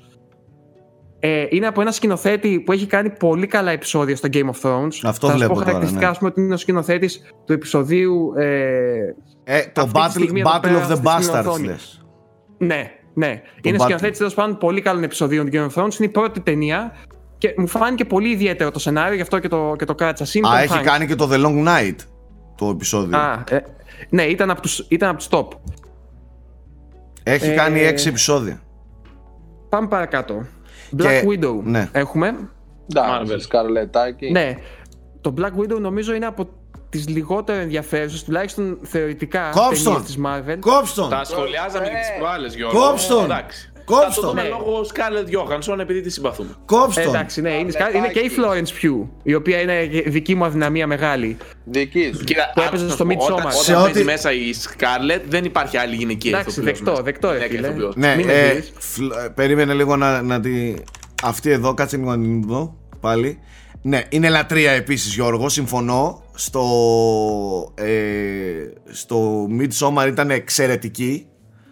Ε, Όπως- αλλά, Αλλά αλλά ήταν και στις μικρές κυρίες. Δηλαδή είναι, είναι πολύ καλή ηθοποιός. Δεν δε- είναι... δεν το είδα. Ήταν, Αδερφέ, Scarlett όμως τώρα δεν δεν- ήταν δεν θα είναι στο, πολύ Midsommar, στο Midsommar ήταν εξαιρετική να τα λέμε αυτά, όντως. Αλλά μη σε ξανακούσω να λες λιγότερο ενδιαφέρουσα ταινία όταν μέσα σε αυτήν ε, εμφανίζεται έστω και σαν πόστερ η, η Scarlett Λοιπόν, Johansson. Δεκτό, παραδέχομαι το λάθος μου και προχωράμε. Εντάξει, Συ- δεν- δεν θα συνέχισε, ξαναγίνει. συνέχισε θνητέ. Ας πούμε ότι εξίσου ενδιαφέρουσα με μια νέα ταινία της ε, Scarlett είναι και η άλλη ταινία της Marvel, η οποία αναμένεται τον, τον Νοέμβριο, αν δεν κάνω λάθος, και είναι Οκ. το The Eternals, το οποίο Μμμ. με αφορμή αυτό, σας παρακαλώ, δείτε την, την ταινία, την προηγούμενη, της, της σκηνοθέτριας, σκηνοθέτηδας, σκηνοθέτη, όπως θες τα λες, ε, που λέγεται Chloe Zhao, και είναι αυτή που κάνει το The Eternals τώρα. Λέγεται The Rider, είναι νομίζω περσινή ή προπέρσινη και είναι φανταστική παιδιά. Καμία σχέση με Marvel. Δεν ξέρω πώς την τσίμπησαν και τι χαρακτηριστικά είδαν και είπαν να την πάρουμε να κάνει το The Eternals. Αλλά εμένα μόνο και μόνο που είναι αυτή που σκηνοθετεί μου έχει εξάψει την περιέργεια. Μμμ, Οπότε το The Eternals. το ξέρω περιμένω- το The Rider, δεν το έχω δει, αλλά μου το είχες πει πολλές φορές να το δω. Και έχει Ναι, τα φόντα να ε, γίνει και κάτι πολύ διαφορετικό έτσι το Eternals. Οπότε Αυτό, αυτό Ναι, περιμένω. Ε, Ελπίζω να αφήσουν μια ελευθερία στους δημιουργούς γιατί έχουν προσλάβει καλούς δημιουργούς. Ε, να δούμε κάτι διαφορετικό, όχι πλέον αυτή τη φόρμουλα, γιατί έχει γίνει φόρμουλα κατά τα ψέματα. Ναι, ναι, ναι, ναι, ναι. Συμφωνώ, τα είπαμε την προηγούμενη φορά. Ναι. Ε, οπότε, The Eternals και για να πω και για τους σούπερ ήρωες, υπάρχει και το The New Mutants που βγαίνει φέτος, που βασίζεται πάλι στα κόμιξ των X-Men, τα γνωστα που είναι με, μ, με τους νέους X-Men, αλλά αυτό που μου έκανε εντύπωση όταν διάβαζα για την ταινία είναι ότι αναφέρουν ο σκηνοθέτης, δηλαδή είναι αυτός που είχε κάνει το A Fault in Our Stars, το, ένα εφηβικό έτσι πολύ δα, δακρύβευτο δράμα, Ναι. το, το ξέρετε καθόλου; Τέλος πάντων, πάμε παρακάτω. Ε, το, το, παρο- το παρομοιάζει με ένα συνδυασμό λάμψης και φωλιά του κούκου. Δηλαδή, Ω, το Hot River. δεν είναι, δεν είναι τυπική υπερηρωική ταινία, πιστεύω. Νομίζω ότι έχει να κάνει με άσυλο και τα λοιπά, με, δηλαδή εκεί που τους πάνε τους, τα παιδιά με τις ιδιαίτερες δυνατότητες και τα λοιπά. Ε, και μου φάνηκε ωραίο συνδυασμός, δηλαδή για να το πεις, μακάρι να, και το αποτέλεσμα να είναι εξίσου καλό. Οπότε The New Mutants. Επόμενη ταινία. Ας, ας τελειώνω λίγο και με την Disney. Έχουμε το Artemis Fowl, το οποίο πρόσφατα βγήκε ένα τρέιλερ. Είναι βασισμένο σε βιβλίο αρκετά πετυχημένο κτλ. Είναι σκηνοθεσία του Kenneth Branagh. Οκ, okay, δεν ξέρω τι να περιμένουμε. Okay. Όπως και... Είδα το τρέιλερ πρόσφατα, δεν με ξετρέλανε. Τέλος πάντων. Ναι, okay. φαίνεται λίγο πιο παιδικό από ό,τι περίμενα. Τώρα τι να πω. Α περιμένουμε να δούμε. Ο, ο Kenneth Branagh μεταξύ είναι σε υπερορίες αυτή τη χρονιά γιατί κάνει και το του Πουαρό το δεύτερο, Θάνατος στον Ήλο. Μετά από το έγκλημα στο Orient Express, έγκλημα στον Ήλο φέτος. Το οποίο ήταν αρκετά καλό, κατά τη γνώμη μου. Δεν το ε, είδα και με, με, μου είχες πει κιόλας ότι το έχει αναφέρει Είναι συμπαθητικό. Ναι. Είναι συμπαθητικό. Είναι αρκετά. Όχι πιστό, αρκετά πιστό στο πνεύμα του βιβλίου και, okay. και στον χαρακτήρα. Ε, έχουμε το Wonder Woman φυσικά το οποίο με άλλη λατρεία. Αγαπάμε Gal Gadot. Ναι, ναι. Σίγουρα. Εδώ δεν μπορώ να πω κάτι. και oh, για βρήκαμε μια αδυναμία και του Πρίτσκα. βρήκαμε και την αδυναμία του Πρίτσκα, ναι. Δε, εδώ, έτρεμε και η φωνή του. Δεν μπορώ να πω κάτι. και την Gal Gadot. Σχεδόν, δεν τολμάω να πω και σχεδόν, σχεδόν αναστατώθηκε, ναι. Πες. Λοιπόν, επόμενη ταινία της Disney είναι το Jungle Cruise, το οποίο είναι με τον, ε, με τον The Rock και το οποίο είναι, φαίνεται σαν μια κλασική περιπέτεια χολιγουντιανή παλαιότερων εποχών. Έλα, είπες τη ε, λέξη κλειδί, είπες The Rock. Ναι. Ο, ο Rock πόσες ταινίες έχει μέσα στο 20, έχει πάνω από ε, 5. Ε. Πρέπει να έχει αρκετές. Πρέπει να έχει αρκετές. Αυτό τώρα ξέρεις, είναι στο πλαίσιο καλοκαιρινών ταινιών της Disney που θα τραβήξει πολύ κόσμο. Θα είναι σίγουρα ευχάριστο και καλοδουλεμένο και καλοπεγμένο. Ξέρεις τώρα, για δύο ώρες χαβαλέ πιστεύουν ότι πρέπει.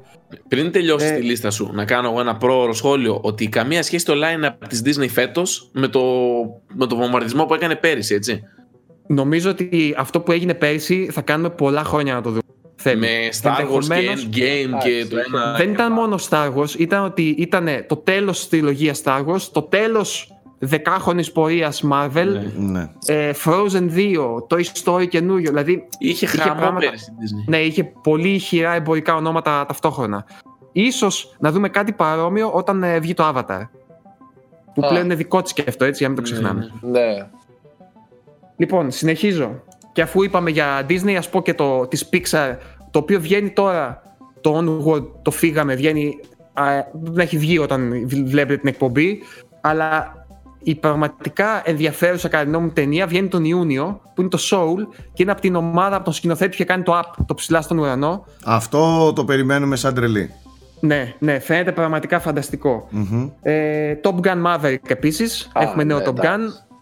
Το οποίο θα αξίζει κατά τη γνώμη μόνο και μόνο για, για το τι τρέλες θα κάνει πάλι ο Tom Cruise. και όχι τόσο για, για, την ταινία. Υπερεκτιμημένος ε, as fuck, συνέχισε. Οκ, okay, οκ, okay. θα το προσπεράσω κι αυτό. Ναι. Ε, έχουμε νέο Ghostbusters επίσης. Το οποίο δεν έχει σχέση με το Ghostbusters που ήταν το γυναικείο που βγήκε πριν δύο χρόνια, τρία και δεν πήγε καθόλου καλά. αυτό, είναι, αυτό είναι κανονικό sequel της των προηγούμενων ταινιών. Okay. Και μάλιστα το κάνει ο Jason Reitman, ο γιος του Ivan Reitman, δηλαδή του, του, του ηθοποιού που έπαιζε στα προηγούμενα. Ε, και παίζει και ο. Πες τον. Ποιο κάνει τον Ant-Man, ο Paul Rudd. Παίζει και ο Paul Rudd. Ναι. Ε, έχουμε από, από βιντεοπαιχνίδια το Monster Hunter. Α, ναι. Το οποίο... Με, με, με, ναι, ναι, ναι, ναι. Το οποίο, παιδιά, το κάνει ο ίδιος σκηνοθέτης που έχει κάνει και τα Resident. Μίλαν, Μίλαν Γιώβοβιτς. Η Capcom δεν ξέρω γιατί φέρνει συνέχεια την ίδια ηθοποιό. Ξέρεις γιατί, ξέρεις γιατί. Γιατί μπορεί ρε βλάκα. Γιατί μπορεί. Η οποία Γιώβοβιτς, εκτός από κουκλάρα, είναι και φανταστική ηθοποιός σε κάποιους ρόλους της. Δηλαδή στην Ιωάννα της Λορένης, αν δεν το έχεις δει. Α, ναι, Θέμη, που ξέρω ότι δεν το έχεις δει.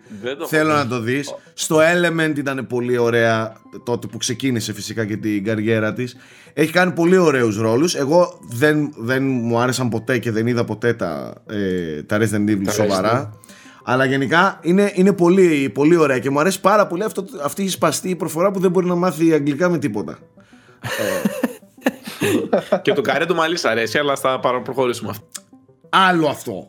Αλλά εγώ μιλάω τώρα για την προφορά, η οποία δεν ξέρω, μάλλον της το ζητάνε να μην το εξελίξει. Ίσως είναι ένα από τα χαρακτηριστικά της. Τέλος πάντων, αγαπάμε Μίλα Γιώβοβιτς. Δεν είναι Σκάρλετ, αλλά και αυτή είναι σε πολύ καλό επίπεδο. Αγγλι... Δες το, Αγγλικών. Ιωάννα της Λορένης. Δες το. Γιατί Ναι. είναι και, και ο Ντάστιν Χόφμαν καλός. Ναι, και είναι Το- και ταινιάρα, δεν το συζητάμε. Ε, Γιώργο, μια ταινία που ξέχασες και είναι πιο κοντά ε, και σε διακόπτω λίγο. Ναι. Έτσι, επειδή την έχω εγώ στο κεφάλι μου και επειδή πρόσφατα είδα ένα τρέιλερ έτσι και με εντυπωσίασε, είναι το Saint Maud. Maud. Ναι. Α, το έχω στο τέλος αυτά. Α, Άσε, οκ. Λέω τώρα τις ψιλοεμπορικές και στο τέλος θα σας πω όλα Του αυτά Vin τα έτσι Diesel λίγο το πιο έχεις μέσα, ρε. εναλλακτικά. Το Του Vin Bloodshot. Diesel με τη Sony, το Bloodshot. Το Bloodshot, ναι, ε, είναι και Που αυτό. ρίχνει πουλιές στις κολόνες και πορωνόμαστε. Ναι, Βα- τώρα, ναι, Να, άμα δεν θέλεις ηρέμησε. έτσι έκρηξη τεστοστερόνης, μπορεί να το Θέμη, δεις. Θέμη Ρέμις, είσαι και στο σπίτι των γονιών σου. Οι άνθρωποι το χρειάζονται το σπίτι. Μην αρχίσεις και βαράς κολόνες. Οικετεύω. Vin Dieselάρος, ρε. Έτσι κι αλλιώς με το Ναι, δίπλα. Μέσα στους λατρεμένους, μαζί με Άρονς Βαν... Σταλόνε, είναι κάποια είδωλα που δεν τους Θέμη, ακουμπάς. Θέμη, έτσι κι αλλιώς τώρα θα, με κολόνες θα τα πας πάρα πολύ καλά.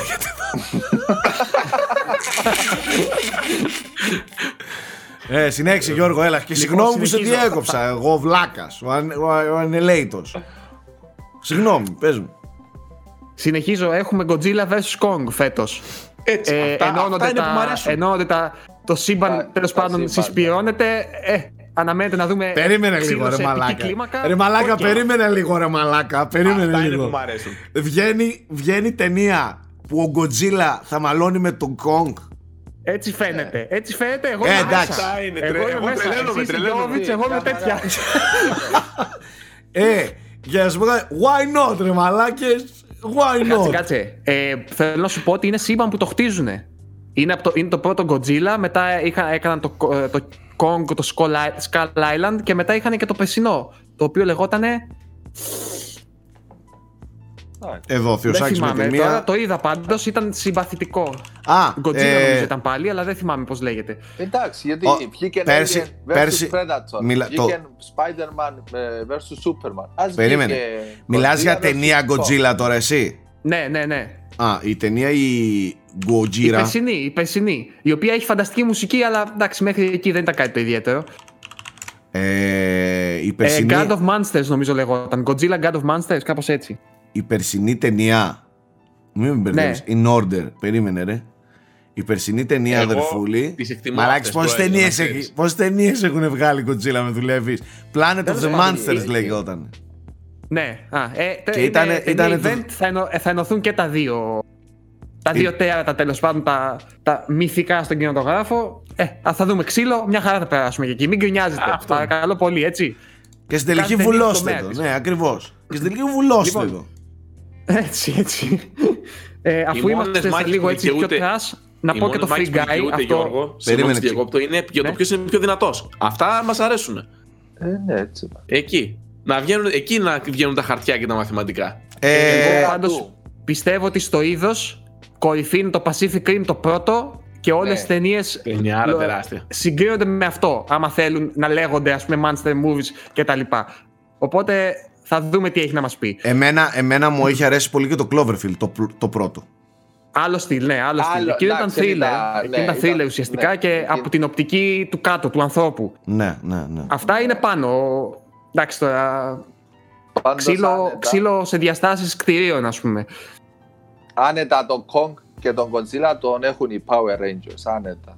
Εύκολα, συμφωνώ. Λοιπόν, Free Guy λοιπόν το επόμενο με τον ε, Ryan Reynolds. Θυμάστε που έχει και θεματολογία λίγο με βιντεοπαιχνίδια, Μμμ. που είναι σαν NPC παιχνιδιού Ναι, ναι, ναι. μέσα. Εντάξει, δεν, δεν περιμένουμε τίποτα ιδιαίτερο, αλλά και αυτό χαβαλέ λογικά θα έχει. Μια thriller. Από thriller, από thriller έχουμε το, το.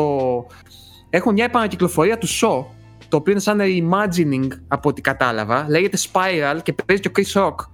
Και είναι σαν να ξαναξεκινάει τον, το μύθο, την ιστορία του Shaw. Ε, έχουμε νέο Conjuring, το οποίο τα, ξέρω τα έχουμε βαρεθεί όλοι, αλλά συνεχίζουν να βγαίνουν γιατί μάλλον Άκου έχουν υπότιτλο επιτυχία. Conjuring. The, the devil made me do it. Εντάξει. ε, και αυτό ξέρεις τι, τι, τι περιμένεις, οπότε πιστεύω ότι είναι κλασική ταινία παρέστηκε. Εγώ πιστεύω ότι αυτή η ταινία- Ξέρεις, είσαι, είσαι, είσαι για χαβαλέ. Εγώ πιστεύω ότι αυτή η ταινία θα έχει φαντάσματα. Ε, Έτσι πιστεύω και εγώ. Και jump scares. Ναι, ναι, ναι. Ε, λίγο πιο ενδιαφέρον είναι το Candyman, σίγουρα. Το οποίο θα βγει και αυτό φέτος. Και Ναι. είναι παραγωγή του Jordan Peele. Λοιπόν, είναι εξαιρετικό φαίνεται για το είδος του. Ναι, ναι, φαίνεται καλό. Ε, απλά ξέρεις τι με ενοχλεί. Τι; Βλέπω πολύ συχνά, εντάξει, λογικό είναι να το προωθήσουν γιατί αυτός είναι το όνομα αυτή τη στιγμή. Βλ- Ε, ταινία του Jordan Peele και τα λοιπά ή ο Jordan Peele παρουσιάζει και μ- με παραπλανούν και νομίζω ότι σκηνοθετεί και τελικά δεν σκηνεί, είναι απλά παραγωγός τέλος πάντων. Α, οκ. Τέλος πάντων. Το, Προσπερνάω. το Morbius το ανέφερες; Όχι. Αυτό είναι πάλι ε, σούπερ ηρωική ταινία. Σωστά; Με τον Jared Leto, ναι. Ναι, παίζει Jared Leto. Ε, οκ. Δεν ξέρω αν είναι καλό. Μία επίσης ταινία που φαίνεται ενδιαφέρουσα, Δεν αλλά δεν τον- ξέρω καν. Δεν τον χωνεύουμε, Αν θα οπότε βρει. δεν θα είναι καλό. Ναι. Δεν μας αρέσει. Τι να κάνουμε δηλαδή.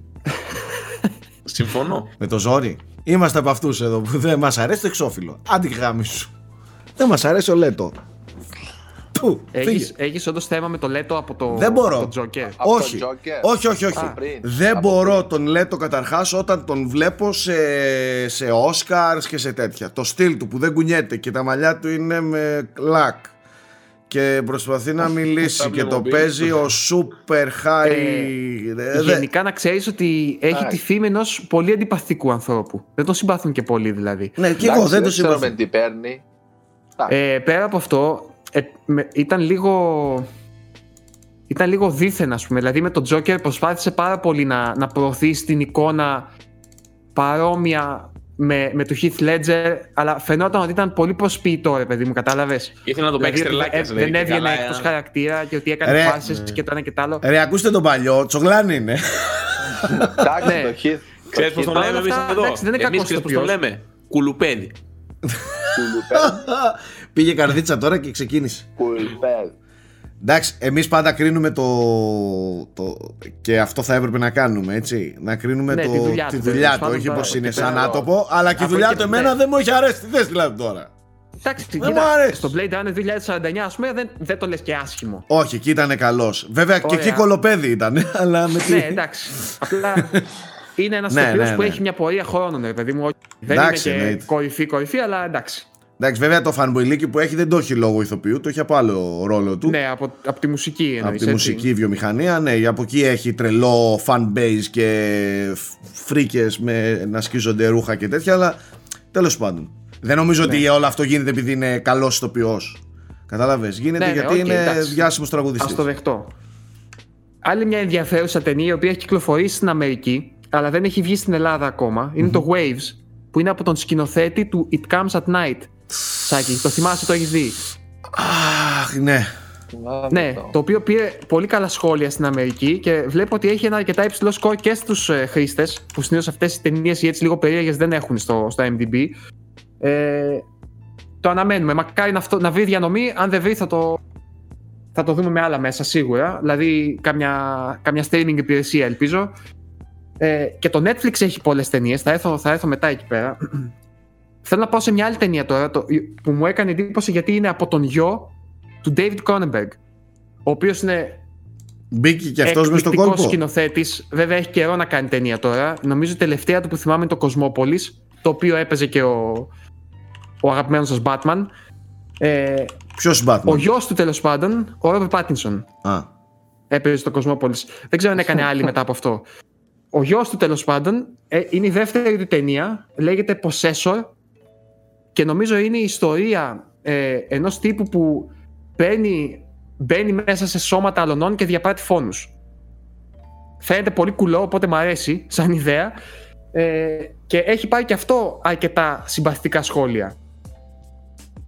μάλιστα. Επόμενη ταινία. Και ο άνθρωπος Είναι αυτός το- μεγάλωσε με τον μπαμπά του να φτιάχνει το The Fly, έτσι.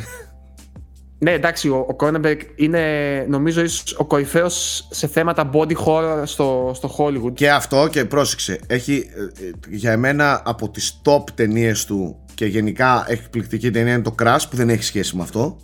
Το Crash είναι φανταστικό, δύσκολη Ναι. ταινία όμως. Και, και, δύσκολη. πολύ, και πολύ ιδιαίτερη και με παράξενη και fuck, φ- πώς το πω, mindfuck ταινία που, που έχει κάνει ο, ο τυπάς είναι το Existence.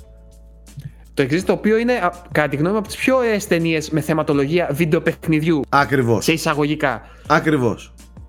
Ε, δεν είναι μόνο αυτό. Έχει κάνει φανταστικές ταινίες, παιδιά. Και το Videodrome είναι απίστευτο. Άμα σας αρέσει αυτό το, το είδος. Εγώ συμπαθώ πάρα πολύ και μια ταινία του που λέγεται Spider με το Ralph, Fi- με το Ralph Fiennes. Ε, ψάξτε την. Τέλος πάντων. Ε, Πάω και- παρακάτω. και Αυτός έχει απίθανο- καιρό να εμφανιστεί. Και Dead Ringers.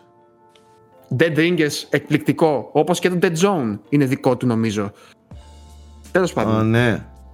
Ε, επόμενο, ο Αντουάν Φουκουά επιστρέφει, ο οποίος είναι ο σκηνοθέτης του Training Day, για όσους δεν θυμούνται, ο οποίος Denzel μετά από το Training Day Washington. δυστυχώς δεν είχε την πορεία που περιμέναμε, δεν έκανε τόσο καλές ταινίες, ωστόσο φέτος έχει μια ταινία που λέγεται Infinite, αξίζει να την έχουμε στο μυαλό μας.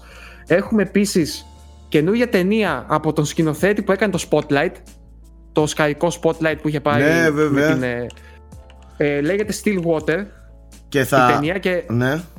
Πες. έτσι όπως διαβάζω μου φαίνεται και αυτή ότι θα πάει για βραβεία πάλι. Ε, επίσης έχουμε την επιστροφή του Ζεμέκης, του Ρόμπερτ Ζεμέκης με το The Witches το οποίο είναι μια πολύ, βασικά είναι βιβλίο του Ραλ αρχικά, αλλά είναι και πολύ ωραία ταινία του Νίκολας Ρέγγ και αυτό είναι remake της ταινίας από ό,τι κατάλαβα από την περιγραφή. Ναι. Ε, εντάξει, Ζεμέκης σεβασμός, οπότε το αναφέρω. Πάμε τώρα στα λίγο πιο περίεργα. Ε, η Α24 που είπες πριν έχει το Sun Mod που βγαίνει τώρα τον Απρίλιο, αν δεν κάνω λάθος, Ναι. το οποίο έχει πάρει εξαιρετικά σχόλια. Είναι Ναι. thriller που λέει και ο Σάκης και εμένα όμως πιο πολύ με έχει εξητάρει η δεύτερη ταινία της που βγαίνει τώρα το Μάιο που είναι το The Green Knight. Δεν Ε, ξέρω αν έχετε δει τρέιλερ. Κάτσε, τη σε- Glass λες. Ή Της... του- του Α24 ή της Glass. Ναι, Βγάζει- Α24 είναι. Ε, είναι από τον σκηνοθέτη που έκανε το A Ghost Story πέρυσι ή πρόπερσι, που είναι και αυτό πολύ ωραία ταινία. Σε κλιπαρό θέμη, όσο μιλάω για τον Green Knight, βάλε πλάνα. Ε, είναι παιδιά, Θα βάλω εμένα μου φωτογραφίες, βγάζει γιατί πάρα ξέρεις. πολύ, Πλάνα δεν γίνεται. Φωτογραφίες. πάρα πολύ. Α, ναι. Ναι, Δεν το βε- ήξερα ε, αυτό. να το Είναι πούμε και λόγω στο, δικαιωμάτων, να παιδιά, το πούμε γι' και αυτό στον δεν κόσμο έχει αυτό. φωτογραφίες Γι' αυτό από και πίσω. στις ταινίες, όταν, ε, τις, ε, όταν μιλάμε για ταινίες, πίσω δεν παίζουν πλάνα και Α, trailers. κρίμα, γιατί. κρίμα. Ψάξτε, πηγαίνετε στο site λοιπόν και βρείτε όλα τα. Από τις ταινίες που βλέπω τα περισσότερα έχουν trailers, ψάξτε τα. Αλλά το Green Knight θα το δείτε οπωσδήποτε. Green Μου βγάζει Knight, ε. Πάρα πολύ Dark Souls ατμόσφαιρα. Πάρα πολύ όμως. Μην με τρελαίνεις τώρα. Ε, σου- Ναι. με το που κλείσουμε την εκπομπή πήγαινε δες το Σάκη. Μα, ε, το- ε, μόνο από το τρέιλερ, μόνο από το πόστερ που βλέπω. Ναι, Του μου λες το- ναι, τέτοιες ναι, ναι. λέξεις επίσης. Δεν θα του λες για Dark Souls και Silent Hill και κάποια πράγματα, ξέρεις, είναι λίγο ευαίσθητα. Παιδιά, Και δεν ξέρω αν η ταινία Half-Life. είναι καλή, αλλά η αισθητική της φαίνεται φανταστική. Είναι Μα πολύ το στα βλέπω. γούστα μας. Το βλέπω, να το, είναι τέλειο. Ναι. Τι λες τώρα; Μάλιστα. Το Α24 πάντως φορτσάτο, έτσι. Δίνει πολύ, πολύ πόνο. ανεβασμένη. Καλά, ε, μιλάμε για στούντιο το οποίο έχει κάνει καταρχάς οσκαρικέ ταινίες. Δηλαδή το, το Moonlight ήταν δικό του. Ε, και, και Ναι. μόνο αυτό είναι, είναι πα- πάρα πολλές οι παραγωγές και ταινίες που δεν πιστεύατε ότι είναι από Α24. Δίνει Ε, πόνο, ναι. ναι. Δεν μιλάω τώρα Ιδίως για στα thriller. Witch και Lighthouse και τέτοια. Ναι, ναι. Ε, Και το The Witch ήταν δικό, του, δικό τους. Και το Midsommar δεν ήτανε. Το Midsommar Ε, ήταν δικό τους, βέβαια, κανονικότατα. Γιώργο, δεν τα θυμάσαι; Ναι, ναι, ναι. Ε, Ε, δεν είμαι σίγουρος, γι' αυτό δεν ε, το- ξέρω, αλλά λογικά είναι. Λογικά. Το Hereditary. Ε, το Hereditary είναι. το- ε, λογικά του Ari Aster είναι δικά τους. Περίμενε και άλλο σκαρικό. Το, το Lady Bird. Σωστό. Ήτανε Σωστό, και- και, το Lady Ναι. Bird. Ναι. Ε, Λοιπόν, Α24, α, περίμενε, αν δεν κάνω λάθος ήταν και του τέτοιου ρε. Ε, και του Λάνθιμου δεν ήτανε.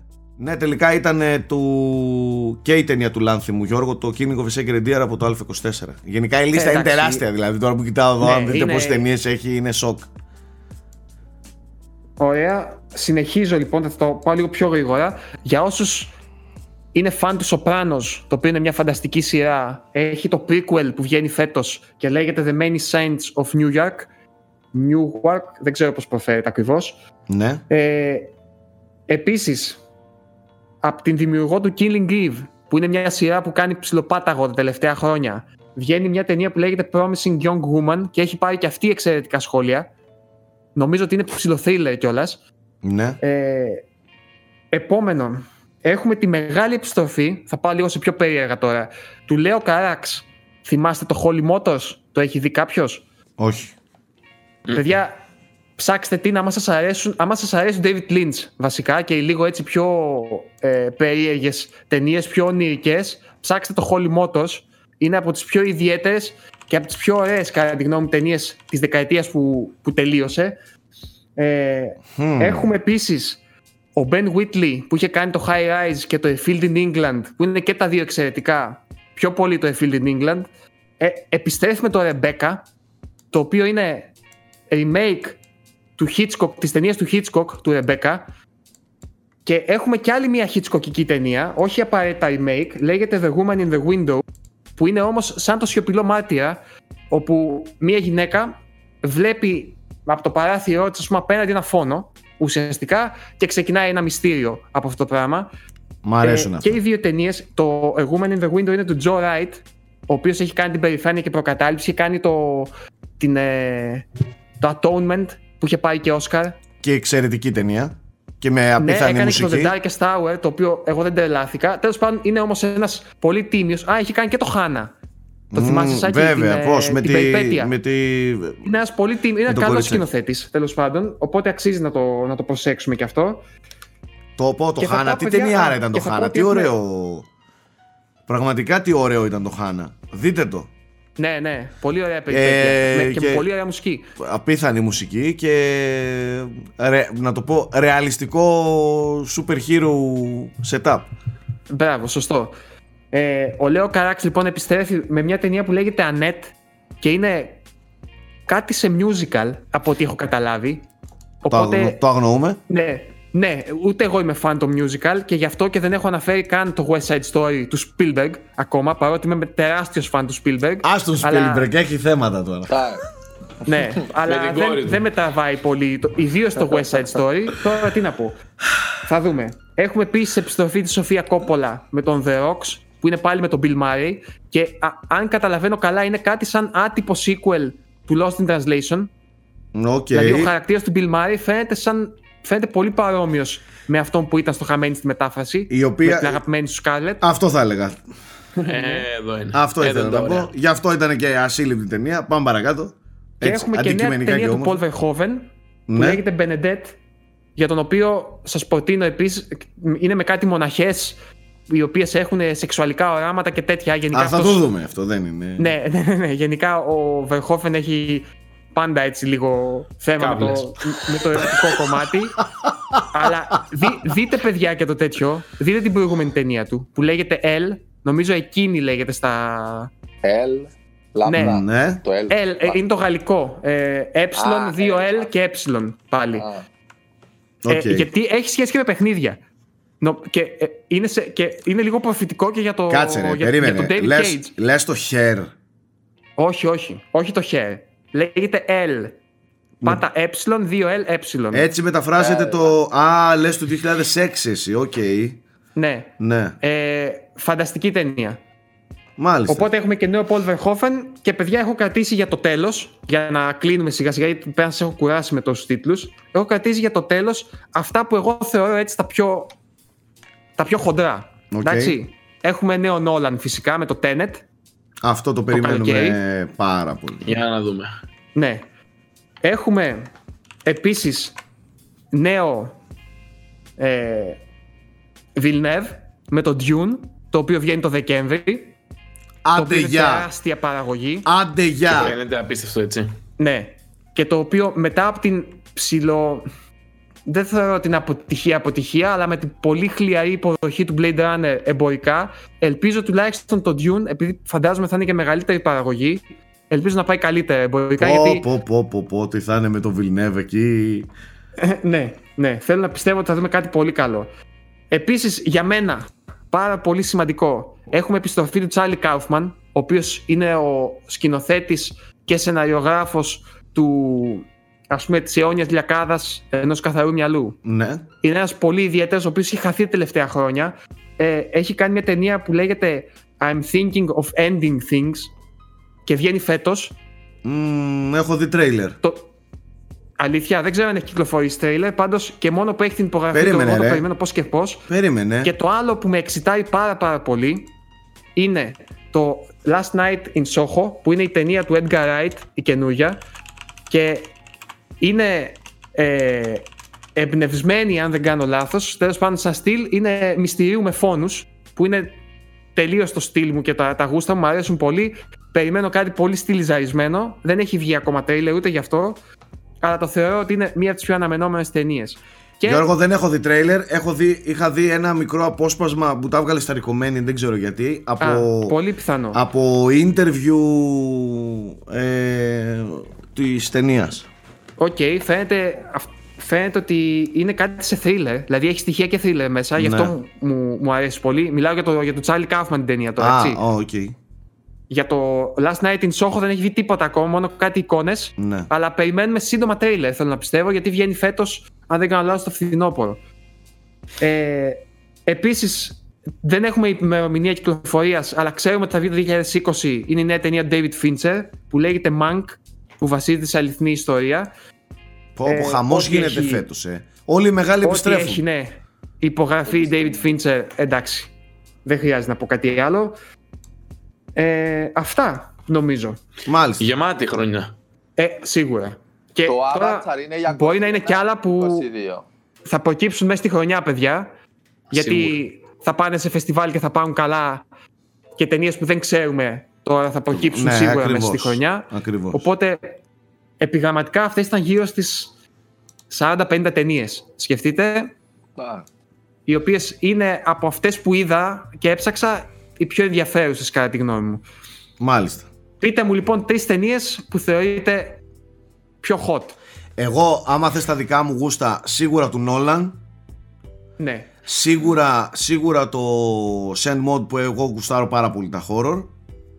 Ε, και ε, εννοείται ε, Villeneuve και Dune δηλαδή τον Villeneuve τον λατρεύω. κάτι, δεν μπορώ να διαφωνήσω σε κάτι τώρα από όλα αυτά που είπες. ναι δηλαδή το, τον Villeneuve τον λατρεύω ειδικά μετά το Blade Runner δεν, δεν, έχει ανέβει πάρα πολύ στα μάτια μου. Θέμη; Τώρα εγώ έχω πρόβλημα με τις λίστες, ρε φίλε. Δεν θέλω πρώτα και να εννοείται, Και εννοείται όλες τις Johansson, έτσι. Και εννοείται όλα τις Johansson. παιδί μου. Το Dune το είχα βάλει εδώ και καιρό στο μάτι και φαίνεται πολύ δυνατό. Ε, εντάξει, εγώ ξέρεις, θα δω και τα full εμπορικά αυτά, τα γουστάρω όλα. Πες, Godzilla vs. Kong, εννοείται, το ξέρω. Απλά τώρα δεν θεωρώ ότι είναι σωστό να τα βάλεις αυτά σε λίστα με τις πιο αναμενόμενες, ξέρω εγώ, Εντάξει, αυτά τα βλέπεις για να διασκεδάσεις πιο πολύ. Oh, συγγνώμη, συγγνώμη. Ε, ξέχασα να αναφέρω το The French Dispatch. Το οποίο είναι του Wes Anderson καινούργια ταινία. Και παιδιά, σας προκαλώ να δείτε το τρέιλερ. Πιστεύω ότι αυτή η ταινία, όπως και όλες τις τελευταίες του Wes Anderson, είναι κάθε, κάθε πλάνο του και ένας πίνακας. Δεν υπάρχει αυτό το πράγμα που κάνει ο τύπος. Δεν ξέρω πώς καταφέρνει και έχει τόσο μεγάλο έλεγχο αισθητικό, αλλά ε, εμένα μου ρίχνει το σαγόνι στο πάτωμα κάθε φορά που βλέπω ταινία. Έχεις ανεβάσει και πώ τελευταία, νομίζω. Ναι, ναι. Ε, τον θαυμάζω πάρα πολύ γι' αυτό. Δείτε το και ειλικρινά πείτε μου αν αυτό που κάνει δεν σας, δεν σας προκαλεί εντύπωση. Πέρα το αν είναι καλή ταινία. Γιατί εντάξει, μια ταινία είναι πέρα από το αισθητικό της κομμάτι. Πέρα από αυτό. Μάλιστα. Σαν γούστο είναι απίστευτος. Δεν ξέρω τι άλλο να πω. Οπότε έχουμε και το The French Dispatch, όπου παραδοσιακά περνάει το μισό Hollywood από την ταινία του, δηλαδή έχει ένα cast. Ναι και νομίζω βγαίνει το καλοκαίρι κιόλας αυτό. Μάλιστα. Ε, για να μην ξεφύγουμε σε διάρκεια, να το κλείσουμε εδώ για να μπορέσει να κάνει και μοντάζ ο Θέμης γιατί έχει πολλή δουλειά. Με όλες αυτές τις ταινίες έχει να κάνει τρελό Google search. Ε, να ανανεώσουμε το ραντεβού μας για την επόμενη εβδομάδα. Ενδεχομένως την επόμενη εβδομάδα θα μπορώ να μιλήσω και για το παιχνίδι εκείνο με τα σπαθιά που παίζω και δεν μπορώ να μιλήσω. Ε, και γενικά ε, εδώ είμαστε να το συζητάμε και τα, τα σχόλιά σας να τα διαβάζουμε. Μην ξεχνάτε ότι την εκπομπή μπορείτε να την ακούτε και στο Spotify, ανεβαίνει λίγες ώρες μετά. Αυτά. Να είστε όλοι καλά. Καλή συνέχεια. Ψυχραιμία και την αγάπη μας. Γεια σας.